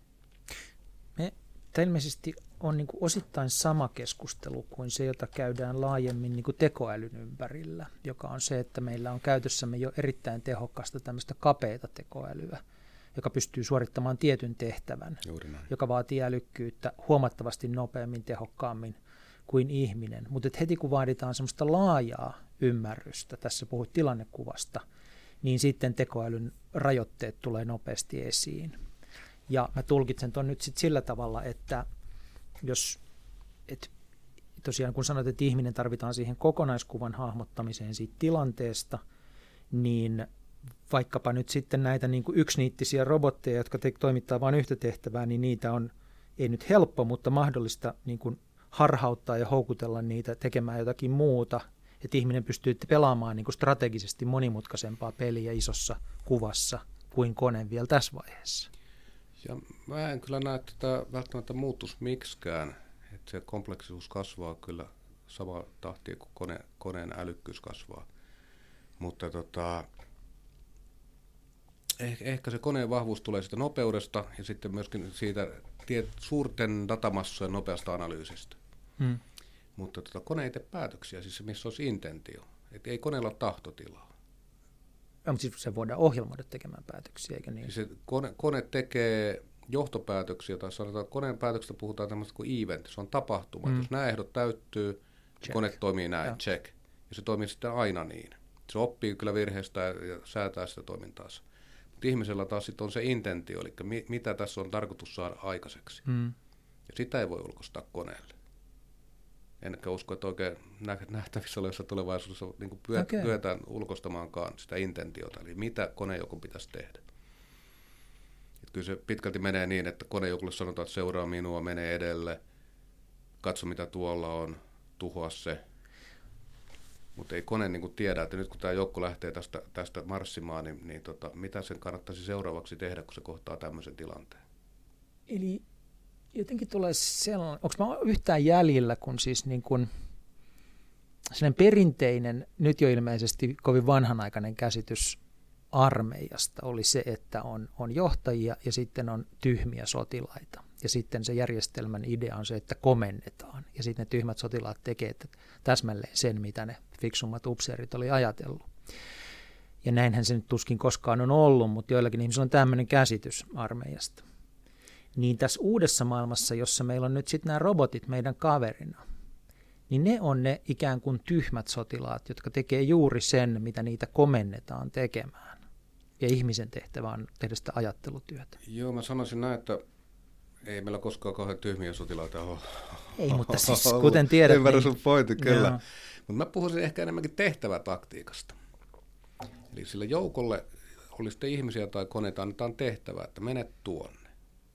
Ja se osaa itse sen tehtävänsä puitteissa päättää, mitä reittiä se menee. Esimerkiksi arvioida maaston kulkukelpoisuutta, arvioida tota uhkaa, mitä, mikä on suojassa reitti ja niin poispäin. Ja se konejoukko pystyy ja ihmisjoukko pystyy sen tekemään. Mutta jos, jos ei tiedetä, mitä, se, mitä sen jälkeen on odotettavissa, kun se on siellä kohteella, ja sille joukolle on annettu tehtävää, niin se joukko todennäköisesti ei tee yhtään mitään, se odottaa mm. siellä. Mutta jos sanotaan, että menkää tonne ja katsokaa tämmöinen, tai selvittäkää, mitä tällä, tällä alueella on. Kyllä se konejoukko siitäkin pystyy tekemään, se pystyy optimoimaan se reitin sinne, ja selkeä se pystyy arvioimaan, että mistä ne koneiden sensorit näkee ja, ja tota, miten niiden koneiden kannattaa ryhmittyä. Ja. Voidaan antaa tehtävä, valvo, valvokaa tukikohdan alue, jolloin se konejoukko pystyy itse, itse, itse päättelemään, että kun minulla on, on lidar-sensori ja sinulla on tota vaikka liikesensori, niin sun kannattaa mennä tonne, ja sun kannattaa mennä tonne, ja sun pitää partioida tätä aluetta. Eli tämmöisiä tehtäviä, kun siinä on se intentio, että valvokaa tämä alue. Mm. Konejoukko pystyy kyllä miettimään ja optimoimaan se, että miten se kannattaa sen tehdä. Mutta se, että pitäisikö se valvoa sitä aluetta vai, vai tota, tehdä jotain muuta, mennä huoltoon, niin sitä välttämättä se konejoukko ei pysty arvioimaan, että mikä on se koko tilanne. Joo, koko tilanne, laajempi kuva on se niin. avain. Ja intentio. intentio. Ihmisillä on aina intentio. Katsotaan hetki vielä tätä teknologiaa ja semmoisesta näkökulmasta, kun sä tosiaan lähetit mulle tämmöisen tämmöistä kolme laatikkoa, joka on se, että kuinka sä näet teknologian kehityksen tässä lähivuosina, niin, niin sä oot jakanut tämä tämän sellaisiin jaksoihin kuin 2018-2024, eli se mitä me eletään, eletään nyt. Sitten se seuraava lista on vaiheessa 2025-35, ja sitten on se, mitä on odotettavissa vuoden 2035 jälkeen. Niin onko tämä vaan joku niin kuin satunnainen jako, että ne nyt menee sattumoisin näin, vai onko tässä niin kuin taustalla, että se on kolme askelta, niin joku selvästi odotettavissa olevat teknologiset murrokset, jotka ovat tuloillansa? Joo, siis tässä on taustalla se, että 2018 alkaa, alkaa niin, niin tota, tämä on siis muutaman vuoden vanha taulukko, ja se perustuu siihen, että tuossa Naton tutkimuspuolella pohdittiin, että mitkä tulee meille syliin, tai mitkä on parasta, he, par, parasta aikaa sellaisia teknologioita, että on riittävän kypsiä hyödynnettäväksi, mitkä on tällä hetkellä niin kuin nousevia teknologioita, jotka tulee tuossa kymmenen vuoden sisään, että johon meidän pitäisi niin kyetä reagoimaan, ja mitkä on sellaisia, mitkä voidaan todeta, että nämä tulee sitten 15 vuoden kuluttua mm. 2035 jälkeen, että ni, niitä ei kannata nyt vielä kauheasti niin kuin murehtia nimenomaan rakentamismielessä. Joo. On mielenkiintoisia tutkimuskysymyksiä, että mitä meillä on aikaa tutkia ja mitkä on periaatteessa nyt jo sylissä, eli tutkimusikkona on mennyt ohi. Tässä listassa se, mitä me, jotka kuvaa tätä hetkeä, jota me nyt eletään, niin tässä oli, on asioita, joista me ollaan tässä puhuttu, taistelutilan digitalisaatio, sitten mielenkiintoinen tälleen viestintä ihmisen näkökulmasta, joka on sosiaalisen media, sosiaalinen media aseena, sitä me ollaan nähty ihan kunnolla. Sitten on kyberaseet, avaruuden hyödyntäminen, miehittämättömät järjestelmät, joista on puhuttu, tekoälypohjainen analyysi. Mutta sitten se on viimeisenä semmoinen kuin ainetta lisäävä valmistus. Joo. Siihen kohtaan mä putoan kyllä rattailta. Puhutaan 3D-tulostuksesta. Okay. Eli siitä, että voidaan tulostaa objekteja. Ja, ja tota... Mitä se tarkoittaa sotilaskontekstissa? Tarkoittaa oikeastaan kahta asiaa. Yksi on se, että voidaan tehdä varaosia paikan päällä. Okay. Ja silloin tietysti merkitystä, jos on pitkät etäisyydet tai, tai tota, maan yhteydet, yhteydet sitten muuhun maailmaan on katkaistu. Mutta sitten sillä voidaan tehdä myöskin semmoisia esineitä, mitä ei voida muuten tehdä. Eli voidaan rakentaa kone koneen sisään tai rakentaa ultrakevyitä ratkaisuja. Jostain lentokoneen laskutelineestä saadaan, saadaan tota kolmanneksen, tai sanotaan paino saadaan pudottua kolmannekseen. Mm. Et sillä on kuitenkin sama lujuusominaisuudet kuin esimerkiksi valamalla tai jyrsemällä tehdystä. Yeah. Ja, ja to, tämä niin mahdollistaa kokonaan, niin kuin, voisi tehdä kaikkia miehittämättömien järjestelmien rakentamisen siten, että, että siellä on uudenlaisia ratkaisuja. Siinä voi olla, olla niin kuin erilaisia niin kuin rakenteiden yhdistelmiä, että sulla voi olla niin kuin runkorakenne tai siipi, olla samalla polttoainetankki tai kaikkea tämmöistä, millä voidaan kuin merkittävästi keventää yeah. ratkaisuja, tai sitten voidaan tehdä paljon lujempia ratkaisuja, jotka on sama painoisia. Onko tämä muuten tämä sun kolmikenttä löydettävissä mistä, jos ihminen lähtee googlaamaan? Uh, semmoinen kuin maanpuolustuskorkeakoulun tuleva sota yeah. kirjasarja. Siinä on kolme osaa. On tulevan sodan menneisyys, nykyisyys ja tämä on tulevan sodan tulevaisuus. Tulevan sodan tulevaisuus. Joo. Ja se on digitaalisessa muodossa löydettävissä, jos lähtee tällä tavalla etsimään vai?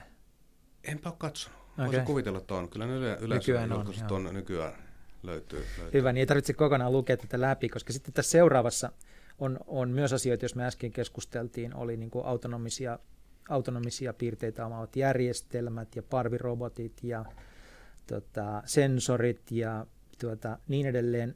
Mä miettimään, tota, kun tässä on tämä täsmäaseinen pienentyminen, niin siis tämmöisessä populaarikulttuurissa, eli käytännössä elokuvissa tunnetaan ja nähdään kovin usein niin kuin semmoisia hyönteisen kokoisia aseita, että ne on kärpäsiä tai ne on hämähäkkiä tai jotain, jotka oikeasti on robotteja ja sitten ne toimii, toimii parvina, niin onko se ihan puhdasta skifiä vai onko se semmoista tulossa? Siis on se skifiä tällä hetkellä, mutta täytyy muistaa se, että tota, niin kuin moni näistä, mitä taistelukentällä tällä hetkellä on ollut mm. kuitenkin 70-luvulla 80-luvulla skifiä.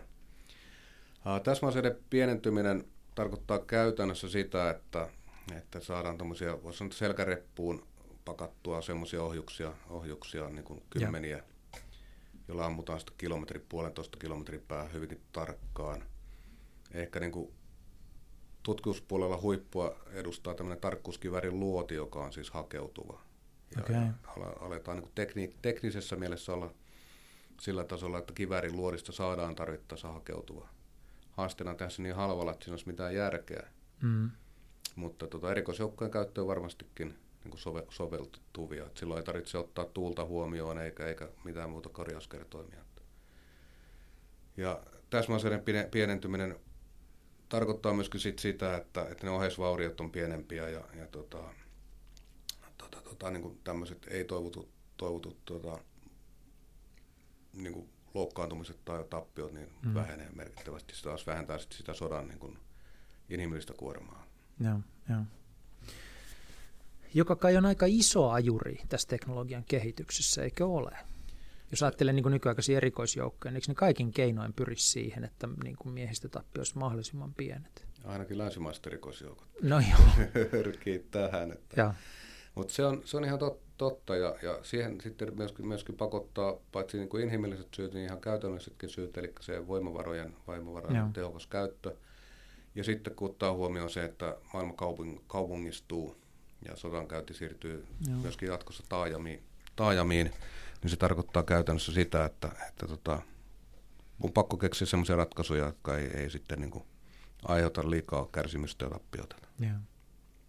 Tuossa sitten kau, vähän kaukaisemmassa, mutta ei sitten niin kuitenkaan kovin kaukaisessa tulevaisuudessa 35 jälkeen, niin siitä kohdasta sitten taas löytyy tekoälyn mahdollistama automa, autonomia, josta äsken puhuttiin, ja jotakin adaptiivinen naamiointi kuulostaa aika jännältä, että tämmöistä niin kuin Joo, teknologista kameleonttitouhua. Kameleonttiviitta. Kyllä se on, ne on tulossa, eli, eli, eli erilaisia keinoja hallita tutkaherätettä herättää lämpöherätettä ja sitten näkövaloherätettä niin mm. niin on olemassa.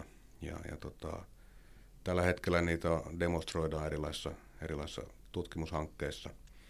Haasteena siinä ehkä on se, ei niinkään se, että voitaisiin tehdä se kameleontti, niin kuin, tuottaa se kuva, naamio, naamiokuva, vaan se, että se pitäisi adaptoitua siihen ympäristöön ja taustaan. Eli siinäkin tulee taas sitten se sensori, älykäs fuusio siitä, mitä se sensori näkee. Eli pyritään niin kuin esimerkiksi panssarivaunun toiselta puolelta kameralla katsomaan, miltä se taustan pitäisi näyttää ja projisoimaan se siellä toiselle puolelle.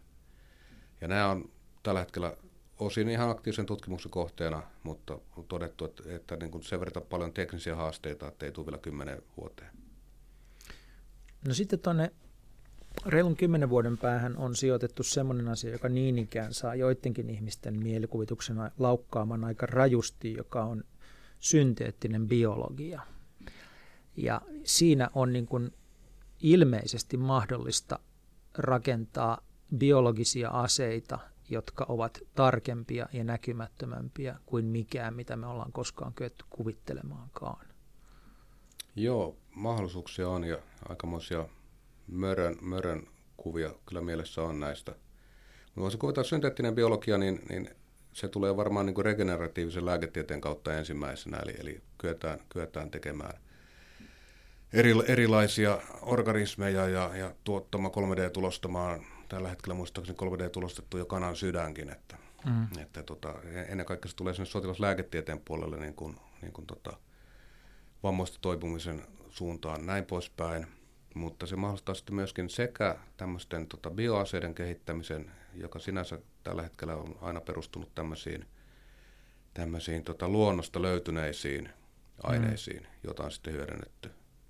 Ja, ja tota, jatkossa niin haasteena tulee se, että kun kyetään käytännössä siis kansainvälisesti 3D-tulostamaan soluja ja, ja niiden genetiikkaa, niin, ja, ja tota, teknologia sillä puolella on, on jo niin kuin sillä tasolla, että, että ihan samalla lailla kuin piiri, piiri tai elektroniikkasuunnittelussa meillä on mm. tota, erilaisia piirielementtejä, transistoreita ja vastuksia ja, ja kondensaattoreita, joita sitten yhdistämällä saadaan se laite toimimaan tietyllä tapaa. Mm. Niin tuolla synteettisen biologian puolella on erilaisia niin kuin protonipumppuja ja muita, joita yhdistelemällä voidaan tehdä niin kuin kokeilu, kokeilla ja suunnitella erilaisia niin kuin biologisia ää, mekanismeja.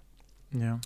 Ja tämä on se, itse kun olen sähköinsinööri, näistä tiedä juuri mitään, mutta se, että mitä, mitä tuossa niin tutkimusjohtajan roolissa joutunut, joutunut selvittelemään, niin, niin avaa kyllä niin kuin aikamoisen Pandoran lippaan. Kun enää ei tarvitse niin kuin yrittää saada, saada niin kuin elävästä eliöstä muokattua niin kuin niiden ominaisuuksia, hmm. monistaa, kasvattaa ja näin poispäin, vaan voidaan suoraan, suoraan niin kuin geeniä geeniketjua manipuloida ja, ja katkaista sopivalta kohtaa, printata siihen uusi, uusi geeniketju, pätkä ja näin poispäin, niin se antaa niin kuin aikamoisen Pandoran lippaan avattavaksi. Ja haasteena tulee se, että tähän asti nämä on tehty tietenkin tämmöisissä kalliissa valtiollisissa laboratorioissa, mutta tämäkin autotallistuu. Mm-hmm. Ihan samalla lailla kuin silloin aikoinaan, niin kun Bill Gates meni autotalliin ja perusti tota softa, softa-tehtaan, niin tässä käy samalla lailla. Opiskelijat ohjelmoi DNAta Ohjelma, Opiskelijat ohjelmoi DNAta, juuri mm. näin. Se on niin kuin se, se niin kuin haaste. Kolmantena tulee sitten se, että tähän antaa mahdollisuuden tehdä supersotilaita. Me järjestettiin yksi tämmöinen äh, synteettisen biologian seminaari tuolla tuota, pääesikunnassa ja katsottiin, mitä Suomessa osataan. Suomessa osataan vaikka mitä. Ja yksi, mikä, mikä tota, erä, erä, eräs lääkäri puhui siitä, että miten voidaan parantaa tota, sokeutta. Eli mm-hmm. aktivoida tota, silmän soluja näkemään, näkemään sitten tiettyjä aallonpituuksia. Mä kysyin, että no, onko mitään nestettä pistää neljäs väri tai viides väri sinne. Teknisesti ei ilmeisesti ole mitään nestettä. Okay. Ja voitaisiin tehdä sellaisia supersotilaita, jotka näkis, näkis esimerkiksi niin kuin naamiovihreän ihan erilaisena kuin lehtivihreän. Ja vastaavasti kaikkia muitakin keinoja niin kuin tuota, tehdä sitten räätälöidä sotilaita. Ja tämä on ehkä ei niinkään meille mahdollisuus, koska tämä on hyvin epäeettistä ainakin minun mielestäni, vaan se on ehkä enemmänkin uhka, että jos on semmoinen toimija, joka ei noudata näitä länsimaisia eettisiä sääntöjä, niin se antaa sille tietyt etulyöntiaseman. Kun me puhuttiin tuossa aikaisemmin, että onko hyvä antaa varusmiehille pitää kännykkä tai sotilaan pitää kännykkä konfliktitilanteessa, niin sen perusteella, mitä sä tiedät, niin lataisit se, sen jälkeen kun sä oot selvittänyt oman geneettisen perimäsi, ja mahdollisesti koko Suomen puolustusvoiman johdon geneettisen perimän ja poliittisen johdon geneettisen perimän, niin lataisitko sen johonkin julkiseen tietopankkiin, mikä on tänä hetkenä mahdollista ja, ja tuota jotenkin vähän muodikastakin? En missään nimessä. En, mä en, en, en, en niin usko tuohon, että se olisi missään määrin järkevää. Tosiaan en mä kyllä usko, että Koska siis yksi väite on, että voidaan jatkossa rakentaa sellaisia aseita, jotka löytää pelkästään niin kuin sinun geneettisen perimän ja osaa se on, sen hyvä, se on hyvä kysymys, mutta voisi kuvitella, että sillä on niin paljon sitä variaatiota, että tota, elämä on sen monimutkaista, että se niin kuin todennäköisyys, väärien, väärien osumien todennäköisyys on niin suuri, että sitä Joo. tuskin käytettäisiin. En tiedä. Mielenkiintoinen kysymys. Vähän pelottava ajatuskin. No vähän pelottavia asioiden äärellä tässä ollaan, mutta, mutta tuota, se nyt on sun ammattis. Mennään siihen niin kuin pikkasen lisää vielä sitä kautta, että mikä on, me periaatteessa kaikkien pitäisi tietää se, mutta sano sinä kuitenkin, että mikä on Suomen puolustusvoimien tehtävä? Miten se määritellään tänään? Siis meillä on neljä tehtävää, eli, eli Suomen sotilaallinen puolustaminen, siis nimenomaan sotilaallinen eli aseellinen puolustaminen. Sitten on tota, muiden viranomaisten tuki, eli, eli tämä niin tämmöinen sinänsä tukee niin hybridivalmistautumiseen tai hybridiuhkaankin. Sitten on osa, osallistuminen kansainväliseen kriisihallintaan, mm. mitä se sitten tulevaisuudessa tarkoittaakaan, että kyllä tuo kansalliset kriisit muuttuu, muuttuu luonteeltaan. Ja sitten on tietysti tämä uutena nyt tullut sotilaisen avun vastaanottaminen ja antaminen tai siihen valmistautuminen. Ja. Eli hyvin perinteisiä tehtäviä niin kuin, niin kuin siihen nähden, mitä tähän asti ollaan toimittu. Mutta toisaalta sitten kun mä kuuntelen tätä listaa ja mietin, että mitä kaikkea se voi tarkoittaa, niin mun mielestä kaikki, mistä me ollaan tässä puhuttu, on relevanttia Suomen puolustusvoimien kannalta. Kaikkia siis niin kuin konfliktien uudenlainen luonne ja, ja tuota, koko tämä teknologinen kehitys. Siitä huolimatta, että meillä on nimenomaan puolustusvoimat, me emme käy hyökkäyssotaa, emmekä me lähtökohtaisesti kauheasti lähetä joukkoja kauas, vaikka sitten jonkun verran rauhan turvaamaan ja näin edelleen, niin siitä huolimatta me ei olla niin kuin mitenkään omalla saarellamme tässä asiassa, vaan, vaan me ollaan aika lailla kiinni siinä, mitä maailmassa tapahtuu. Joo, se on juurikin näin, että kyllä niin kuin maailma on niin keskinäisriippuva kuin olla voi, että mitä tapahtuu toisella puolella maapalloa vaikuttaa väistämättä meihinkin. Hmm.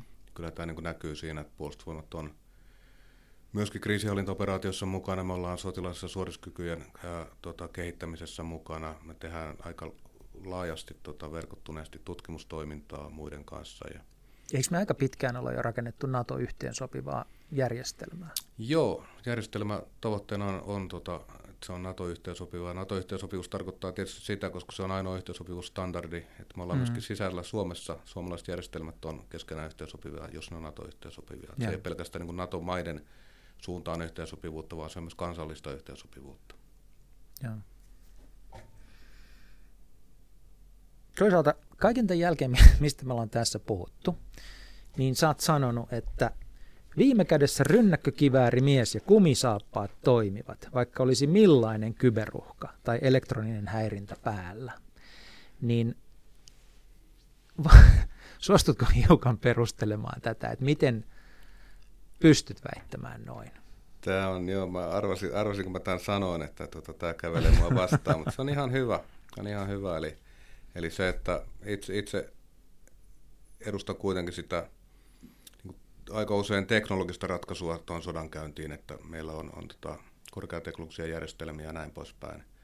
Mutta että viime kädessä, että jos niin häirintä tai sitten sähkömagneettinen lamauttaminen tai, tai mikroatoaseet tai kyberhyökkäykset kyykyttää nämä tekniset järjestelmät polvilleen, niin edelleenkin mm. se kumisaappas mies kävelee ja rynnäkkökiväärimies ampuu.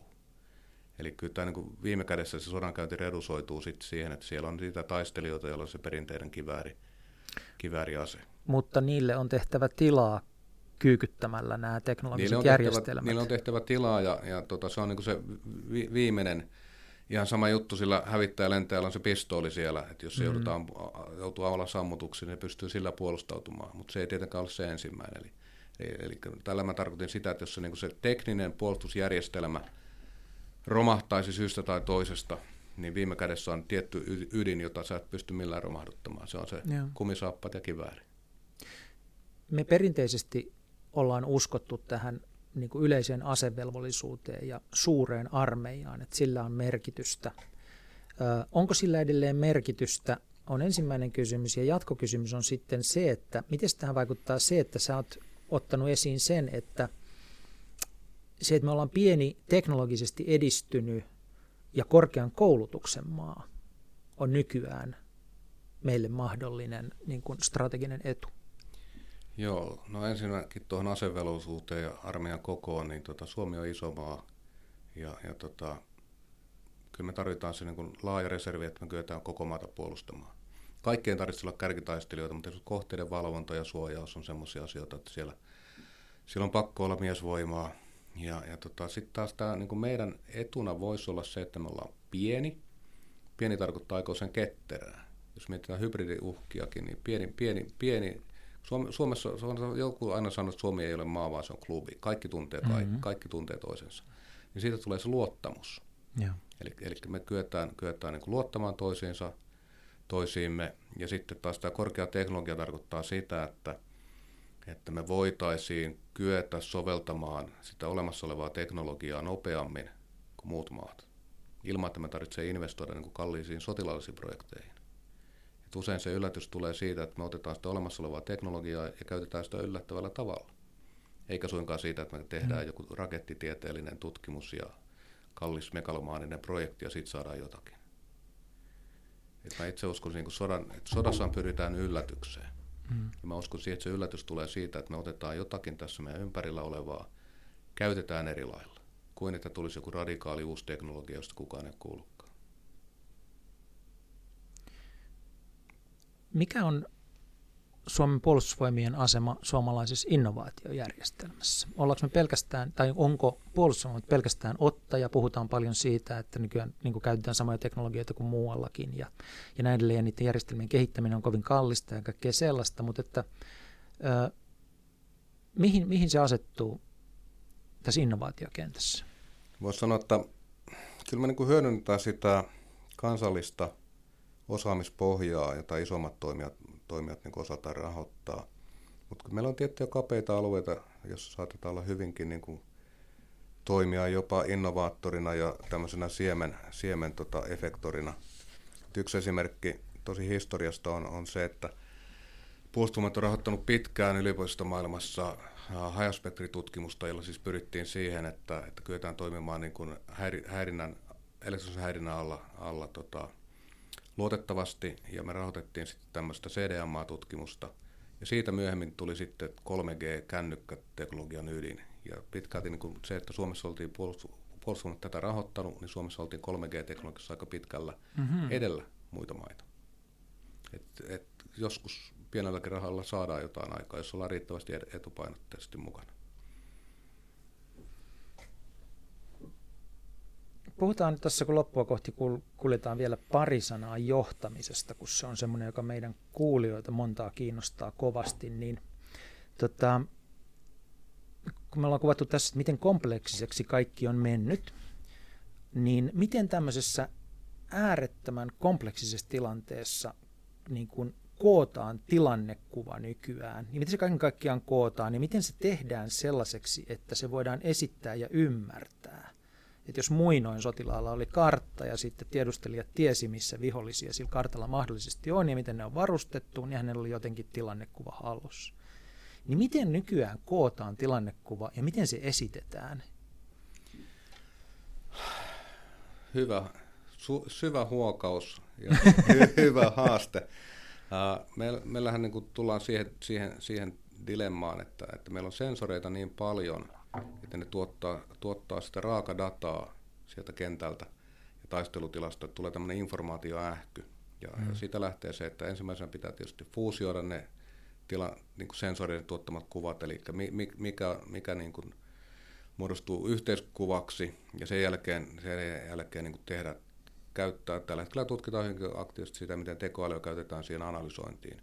Eli löytämään niitä muutoksia ja löytämään niitä semmoisia tiettyjä kuvioita, että jos, tämä, jos sensorit havaitsee tätä, niin seuraavaksi todennäköisesti seuraa tätä. Eli kiinnittää sitä niin kuin ihmisen huomiota niihin johtopäätöksiin. Tämä on semmoinen, mitä tällä hetkellä tutkitaan, jotta vältytään sitä, että se kartta ei ole aivan täynnä erilaisia mm. havaintoja. Mutta tämä on oikeasti haaste ja, ja tota, voisi sanoa näin, että sitä joudutaan taklaamaan sitä tahtia, kun meillä sensoreiden määrä kasvaa – että sitä dataa tulee enemmän. Mutta toi mitä sanot kartasta, niin on näin, että kartta osin, osin tällä hetkellä johtamisjärjestelmissä, niin karttahan on tämmöinen digitaalinen moniulotteinen niin kuin tietokanta enemmänkin, josta voidaan saada erilaisia projektioita ulos. Eli voidaan kertaalleen katsoa kulkukelpoisuutta, voidaan mm. katsoa tähystettävyyttä, voidaan katsoa, katsoa sitä, että missä kohtaa pitää tota suluttaa, mikä on tarkoituksenmukaista, eli, eli ottaa sitten erilaisia näkymiä ulos. Mm. Ja se on edelleen kartta, mutta se on kolmiulotteinen ja siitä voidaan niin kuin se on valita, kolmi, mitä tarkastellaan. Joo, se on kolmiulotteinen, kolmi- tai neliulotteinen siinä mielessä. Voit katsoa, että miten tämä tilanne kehittyy ja se voit pelata sitä eteenpäin, taaksepäin, esimerkiksi näkyvyyttä tai, tai tota, mm. jos niin valaistusolosuhteet muuttuu, sääolosuhteet muuttuu, kulukelpoisuutta ja muuta. Mutta edelleenkin se hyvin pitkälti on, on, on se semmoinen kartta, jota katsotaan näytöltä. Sitä tutkitaan myöskin, että miten se virtuaalitodellisuus muuttaa sitä tai tehostettu todellisuus mm. muuttaa. Eli meillä on tämmöisiä tutkimus, tutkimuslähtöjä, missä katsotaan, että sen sijaan, että sen tarvitsisi katsoa sitä karttaa jostain rannetietokoneelta tai, tai tabletilta, mm. niin ne sulle sillä hetkellä merkitykselliset asiat heijastetaankin siihen sun, sun visirinäyttöön.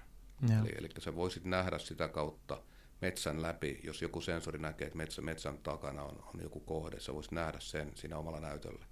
Tai jos siinä on jotain uh, sulutteita suunniteltu tai tehty, sä näkisit ne siinä maastossa niin kuin virtuaali- tai tehostetun, tule, tehostetun todellisuuden kautta. Ilman, että sä katsoisit erikseen karttaa, sitten miettisit, missä mä olen ja mitä tuo tarkoittaa. Ja tämä on niin kuin tulevaisuutta siinä, että kuinka sitten sitä tilannekuvaa jaetaan sinne kentälle ja joukoille ja toimijoille. Joo. Että se tulee jonkunlaisen niin kuin lisättynä todellisuutena mahdollisesti jonkunlaisiin visiireihin jatkossa. Ma- mahdollisesti. Haasteenahan tässä tulee se, että haasteenahan tässä tulee se, että tota, järjestelmien pitäisi kyetä toimimaan liikkeestä, mikä mm. tarkoittaa, että me ei vedä kuitua pitkin sitä dataa, mikä taas sitten niin kuin tässä kun ihmiset elää, elää arkielämää siviilissä, niin tota, kuitu tulee tuohon nurkan taakse ja sitten se tulee sitten VLANilla eteenpäin. Meidän pitäisi toimittaa se viesti, viesti niin kuin kilometriä, kilometriä, kymmeniä mm. kilometriä eteenpäin. Teidän last mile on pitkä. Meidän last mm. mile on pitkä. Ja sitten myöskin tilanne, tämä pätee nyt se taskulampu-esimerkki siinä, että haluatko oikeasti lähettää radiolähetyksellä jotakin, jonka vastustaja pystyy elektronisella tiedostolla paikantamaan ja sen jälkeen se ampuu, ampuu tykillä sun koordinaatteja vai oletko pikemminkin ilman sitä tilannekuvaa ja ihan hiljaa. Mm-hmm. Eli me joudutaan niin tasapainoilemaan sen kanssa, että, että teknisesti olisi mahdollista, mutta se paljastaa joukon vastustajalle. Ja, ja tota, osin tästä, tai pitkälti tästä syystä, niin tämmöisiin amerikkalaistyylisiin ratkaisuihin, missä sitten niin kuin sieltä etulinjan taistelijalta tulee videokuvaa Pentagoniin ja siitä mm. voidaan ohjata, että menet tuon kiven oikealta puolelta ja suojaudu sen vasemmalle puolelle, niin ei me lähdetä tämmöistä rakentaa. Et minimi informaatio, mikä sille taistelijalle niin kuin, mitä mm. se tarvitsee, niin se on se, mihin me pyritään. Koska se on sitten myöskin taistelun kestävin. Osittain noin, mutta sitten siis se, mitä mä ymmärrän mitä, siitä, mitä Yhdysvaltain tota, äh, armeijassa äh, ja er, erityisesti erikoisjoukoissa ja niin edelleen on tapahtunut, niin perustuu semmoiseen kirjaan Stanley McChrystalin Team of Teams. Oletan, että se on sunkin pöydällä joskus Joo, osunut. Se niin, on, se on jossa, jossa oli, siis idea oli se, että, että hänen kokemuksensa Afganistanissa ja Irakissa oli se, että Yhdysvaltain armeijan tai erikoisjoukkojen toimintatapa oli aivan liian byrokraattinen ja hidas.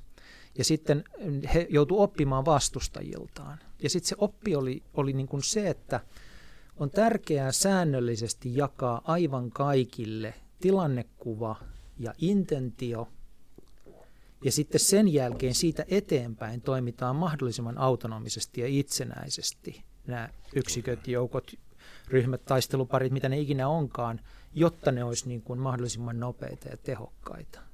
Onko tämä niin kuin joku laajempi ymmärrys tämän hetken niin kuin johtamisjärjestelmien muutoksesta vai onko tämä vain Stanley McChrystalin yksityisajattelu?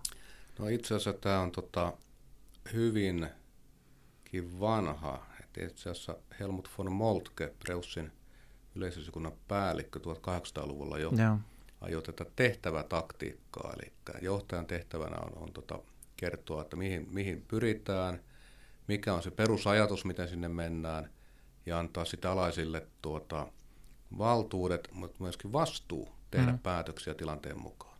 Ja kyllä tämä niin noudattaa sitä meidän, meidän niin ajatusmallia sillä, että, että niin kuin sen johtamisen tehtävänä on, on nimenomaan kertoa tavoitteet ja pelisäännöt ja antaa resurssit. Ja. ja yksi keskeinen resurssi, mitä digitalisaatio mahdollistaa, on se ylhäältä alas valuva tilannekuva. Ja, ja sitä me voidaan valuttaa, valuttaa niin kuin laajalla, laajemmalla kaistalla, kuin taas sitten me saataisiin sitä alhaalta vastaavalla tarkkuudella ylöspäin sitä tietoa. Että kyllä tämä niin kuin ihan siinä niin kuin meidän filosofian mukainen, mukainen ajattelu on. Että ja. Se on yksi näitä kirjoja, mitä mä ajattelin, kysyt, että mitä kirjoja haluat suositella, niin johtamisesta tuo Team of Teams on. Sinänsä. On hyvä kirja, ilmeisesti aika relevantti muihinkin asioihin kuin pelkästään... johtamiseen aika joo, hyvä. Joo. Mä kysyn niistä kirjoista ihan kohta pikkusen lisää, mutta että tota, mä kysyisin vielä niin kuin sen, että onko tällä hetkellä jotain sellaisia johtamiseen liittyviä niin kuin isoja muutoksia tai käytetään nyt sanaa trendejä, äh, et, joihin erityisesti kiinnitetään huomiota, jossa niin kuin kyvykkyyksiä pyritään parantamaan Suomen puolustusvoimissa? Tota, joo, siis ideahan tässä nyt olisi se, että niin kuin digitalisaatiota pystyttäisiin hyödyntämään siihen, että me voitaisiin hajauttaa sitä päätöksentekoa. Hmm. Eli se, että päätökset tehtäisiin siellä, missä on paras tilannekuva. Ja.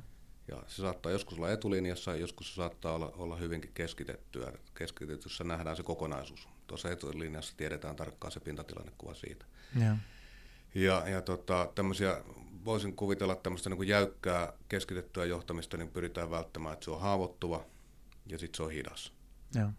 ja siihen me taas tarvitaan sitä, niin kuin sanoit tuossa, että, että, että, että tota, johtajan tehtävänä antaa se intentio – ja sitten varmistaa, että sitä tilannekuvaa, kokonaistilannekuvaa mm. jaetaan.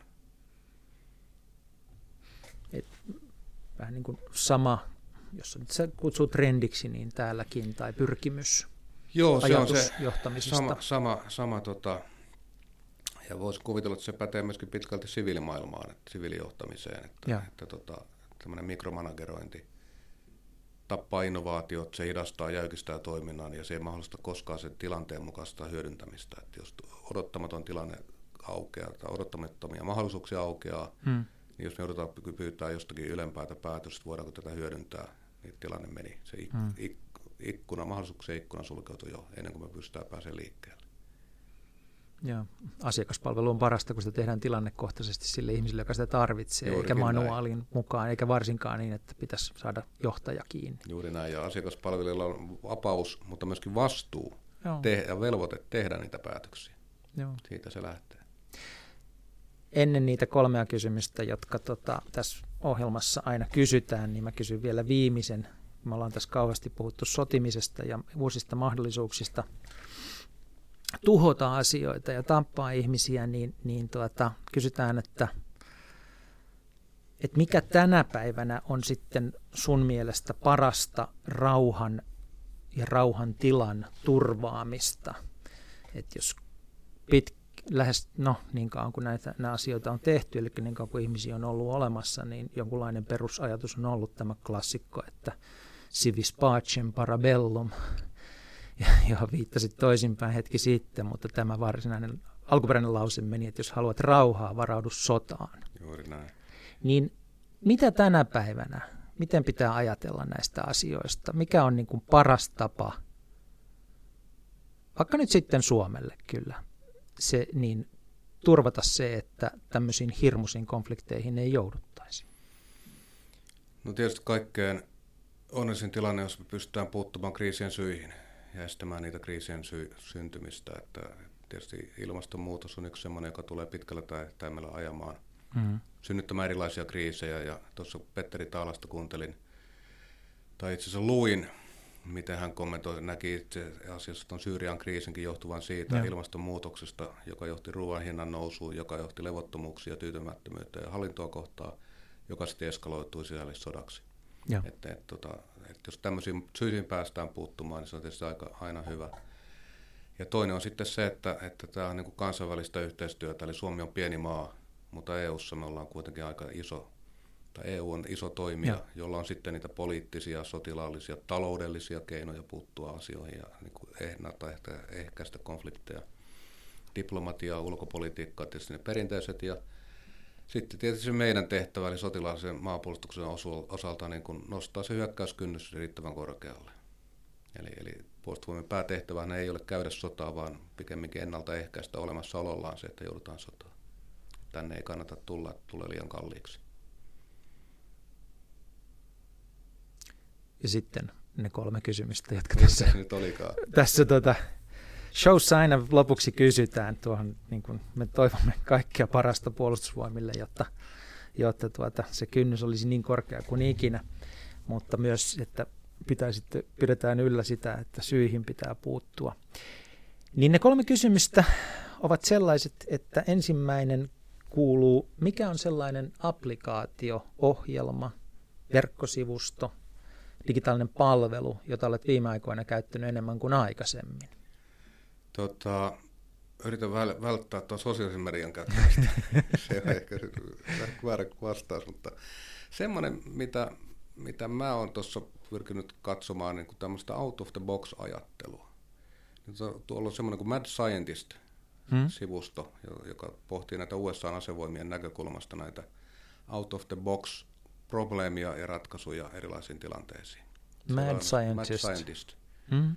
Ja, ja tota, siellä on aika, aika usein ihan semmoista ajattelemisen aihetta, jos ei muuta. Ja hyvin laajalta kirjolta, että synteettistä biologiasta aina näihin, näihin, näihin tota, mm. uh, vaikka mikroaaltoaseisiin ja kaikkeen muihin. Eli, eli tota, jos kiinnostaa sodankäynnin tulevaisuus ja mahdolliset ja mahdottomat vaihtoehdot, niin melkein se Mad Scientist on semmoinen, mitä suosittelen.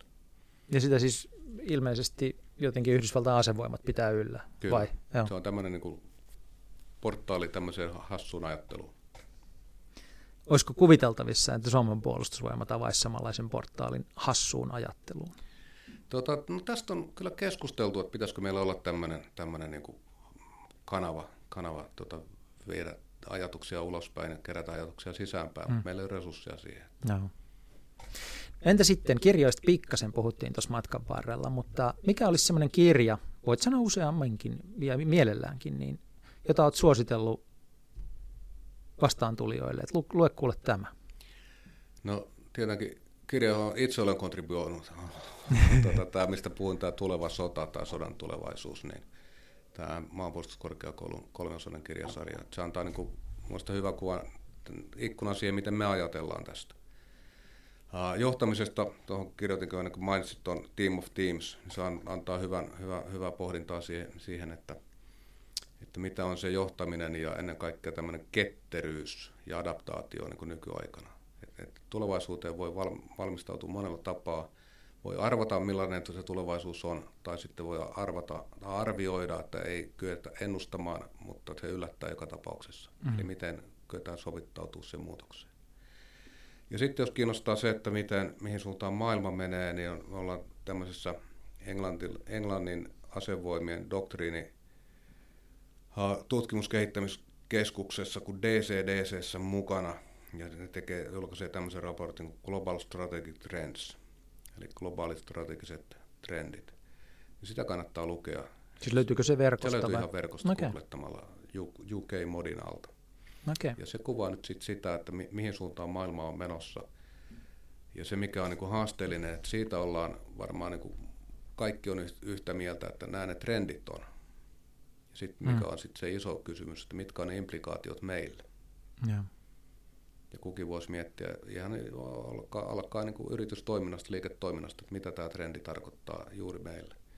Eli tieto on siitä, mihin, mihin suuntaan maailma menee, mutta vaikeampaa on arvioida sitten se, että mitä se tarkoittaa meillä sodankäynnille, missä soditaan, miksi soditaan, miten soditaan, tai sitten liiketoiminnalle. Mm. Millaista liiketoimintaa syntyy, millaisia asiakkaita, miten asiakaskunta muuttuu ja näin poispäin siinä ehkä semmoinen kolme. No, noikin lukee, niin, niin tuota, viisastuu kummasti. On taattu. No entäs sitten, ihan viimeinen kysymys. Kun vietät hyvän viikonlopun Suomessa, niin missä sen vietät ja miten vietät? Jos vietän hyvän li- viikonlopun lopun, niin siinä varmaankin siihen liittyy kolme tekijää. Mä käyn merellä, kalassa, kaikessa rauhassa – sienimättällä hakemassa sien, sienikeiton ainekset ja sitten saunassa illan päätteeksi. Insinööri Eversti Jyri Kosola, tuhannet kiitokset tästä keskustelusta. Opin todella paljon. Kiitoksia, oli mukava rupata.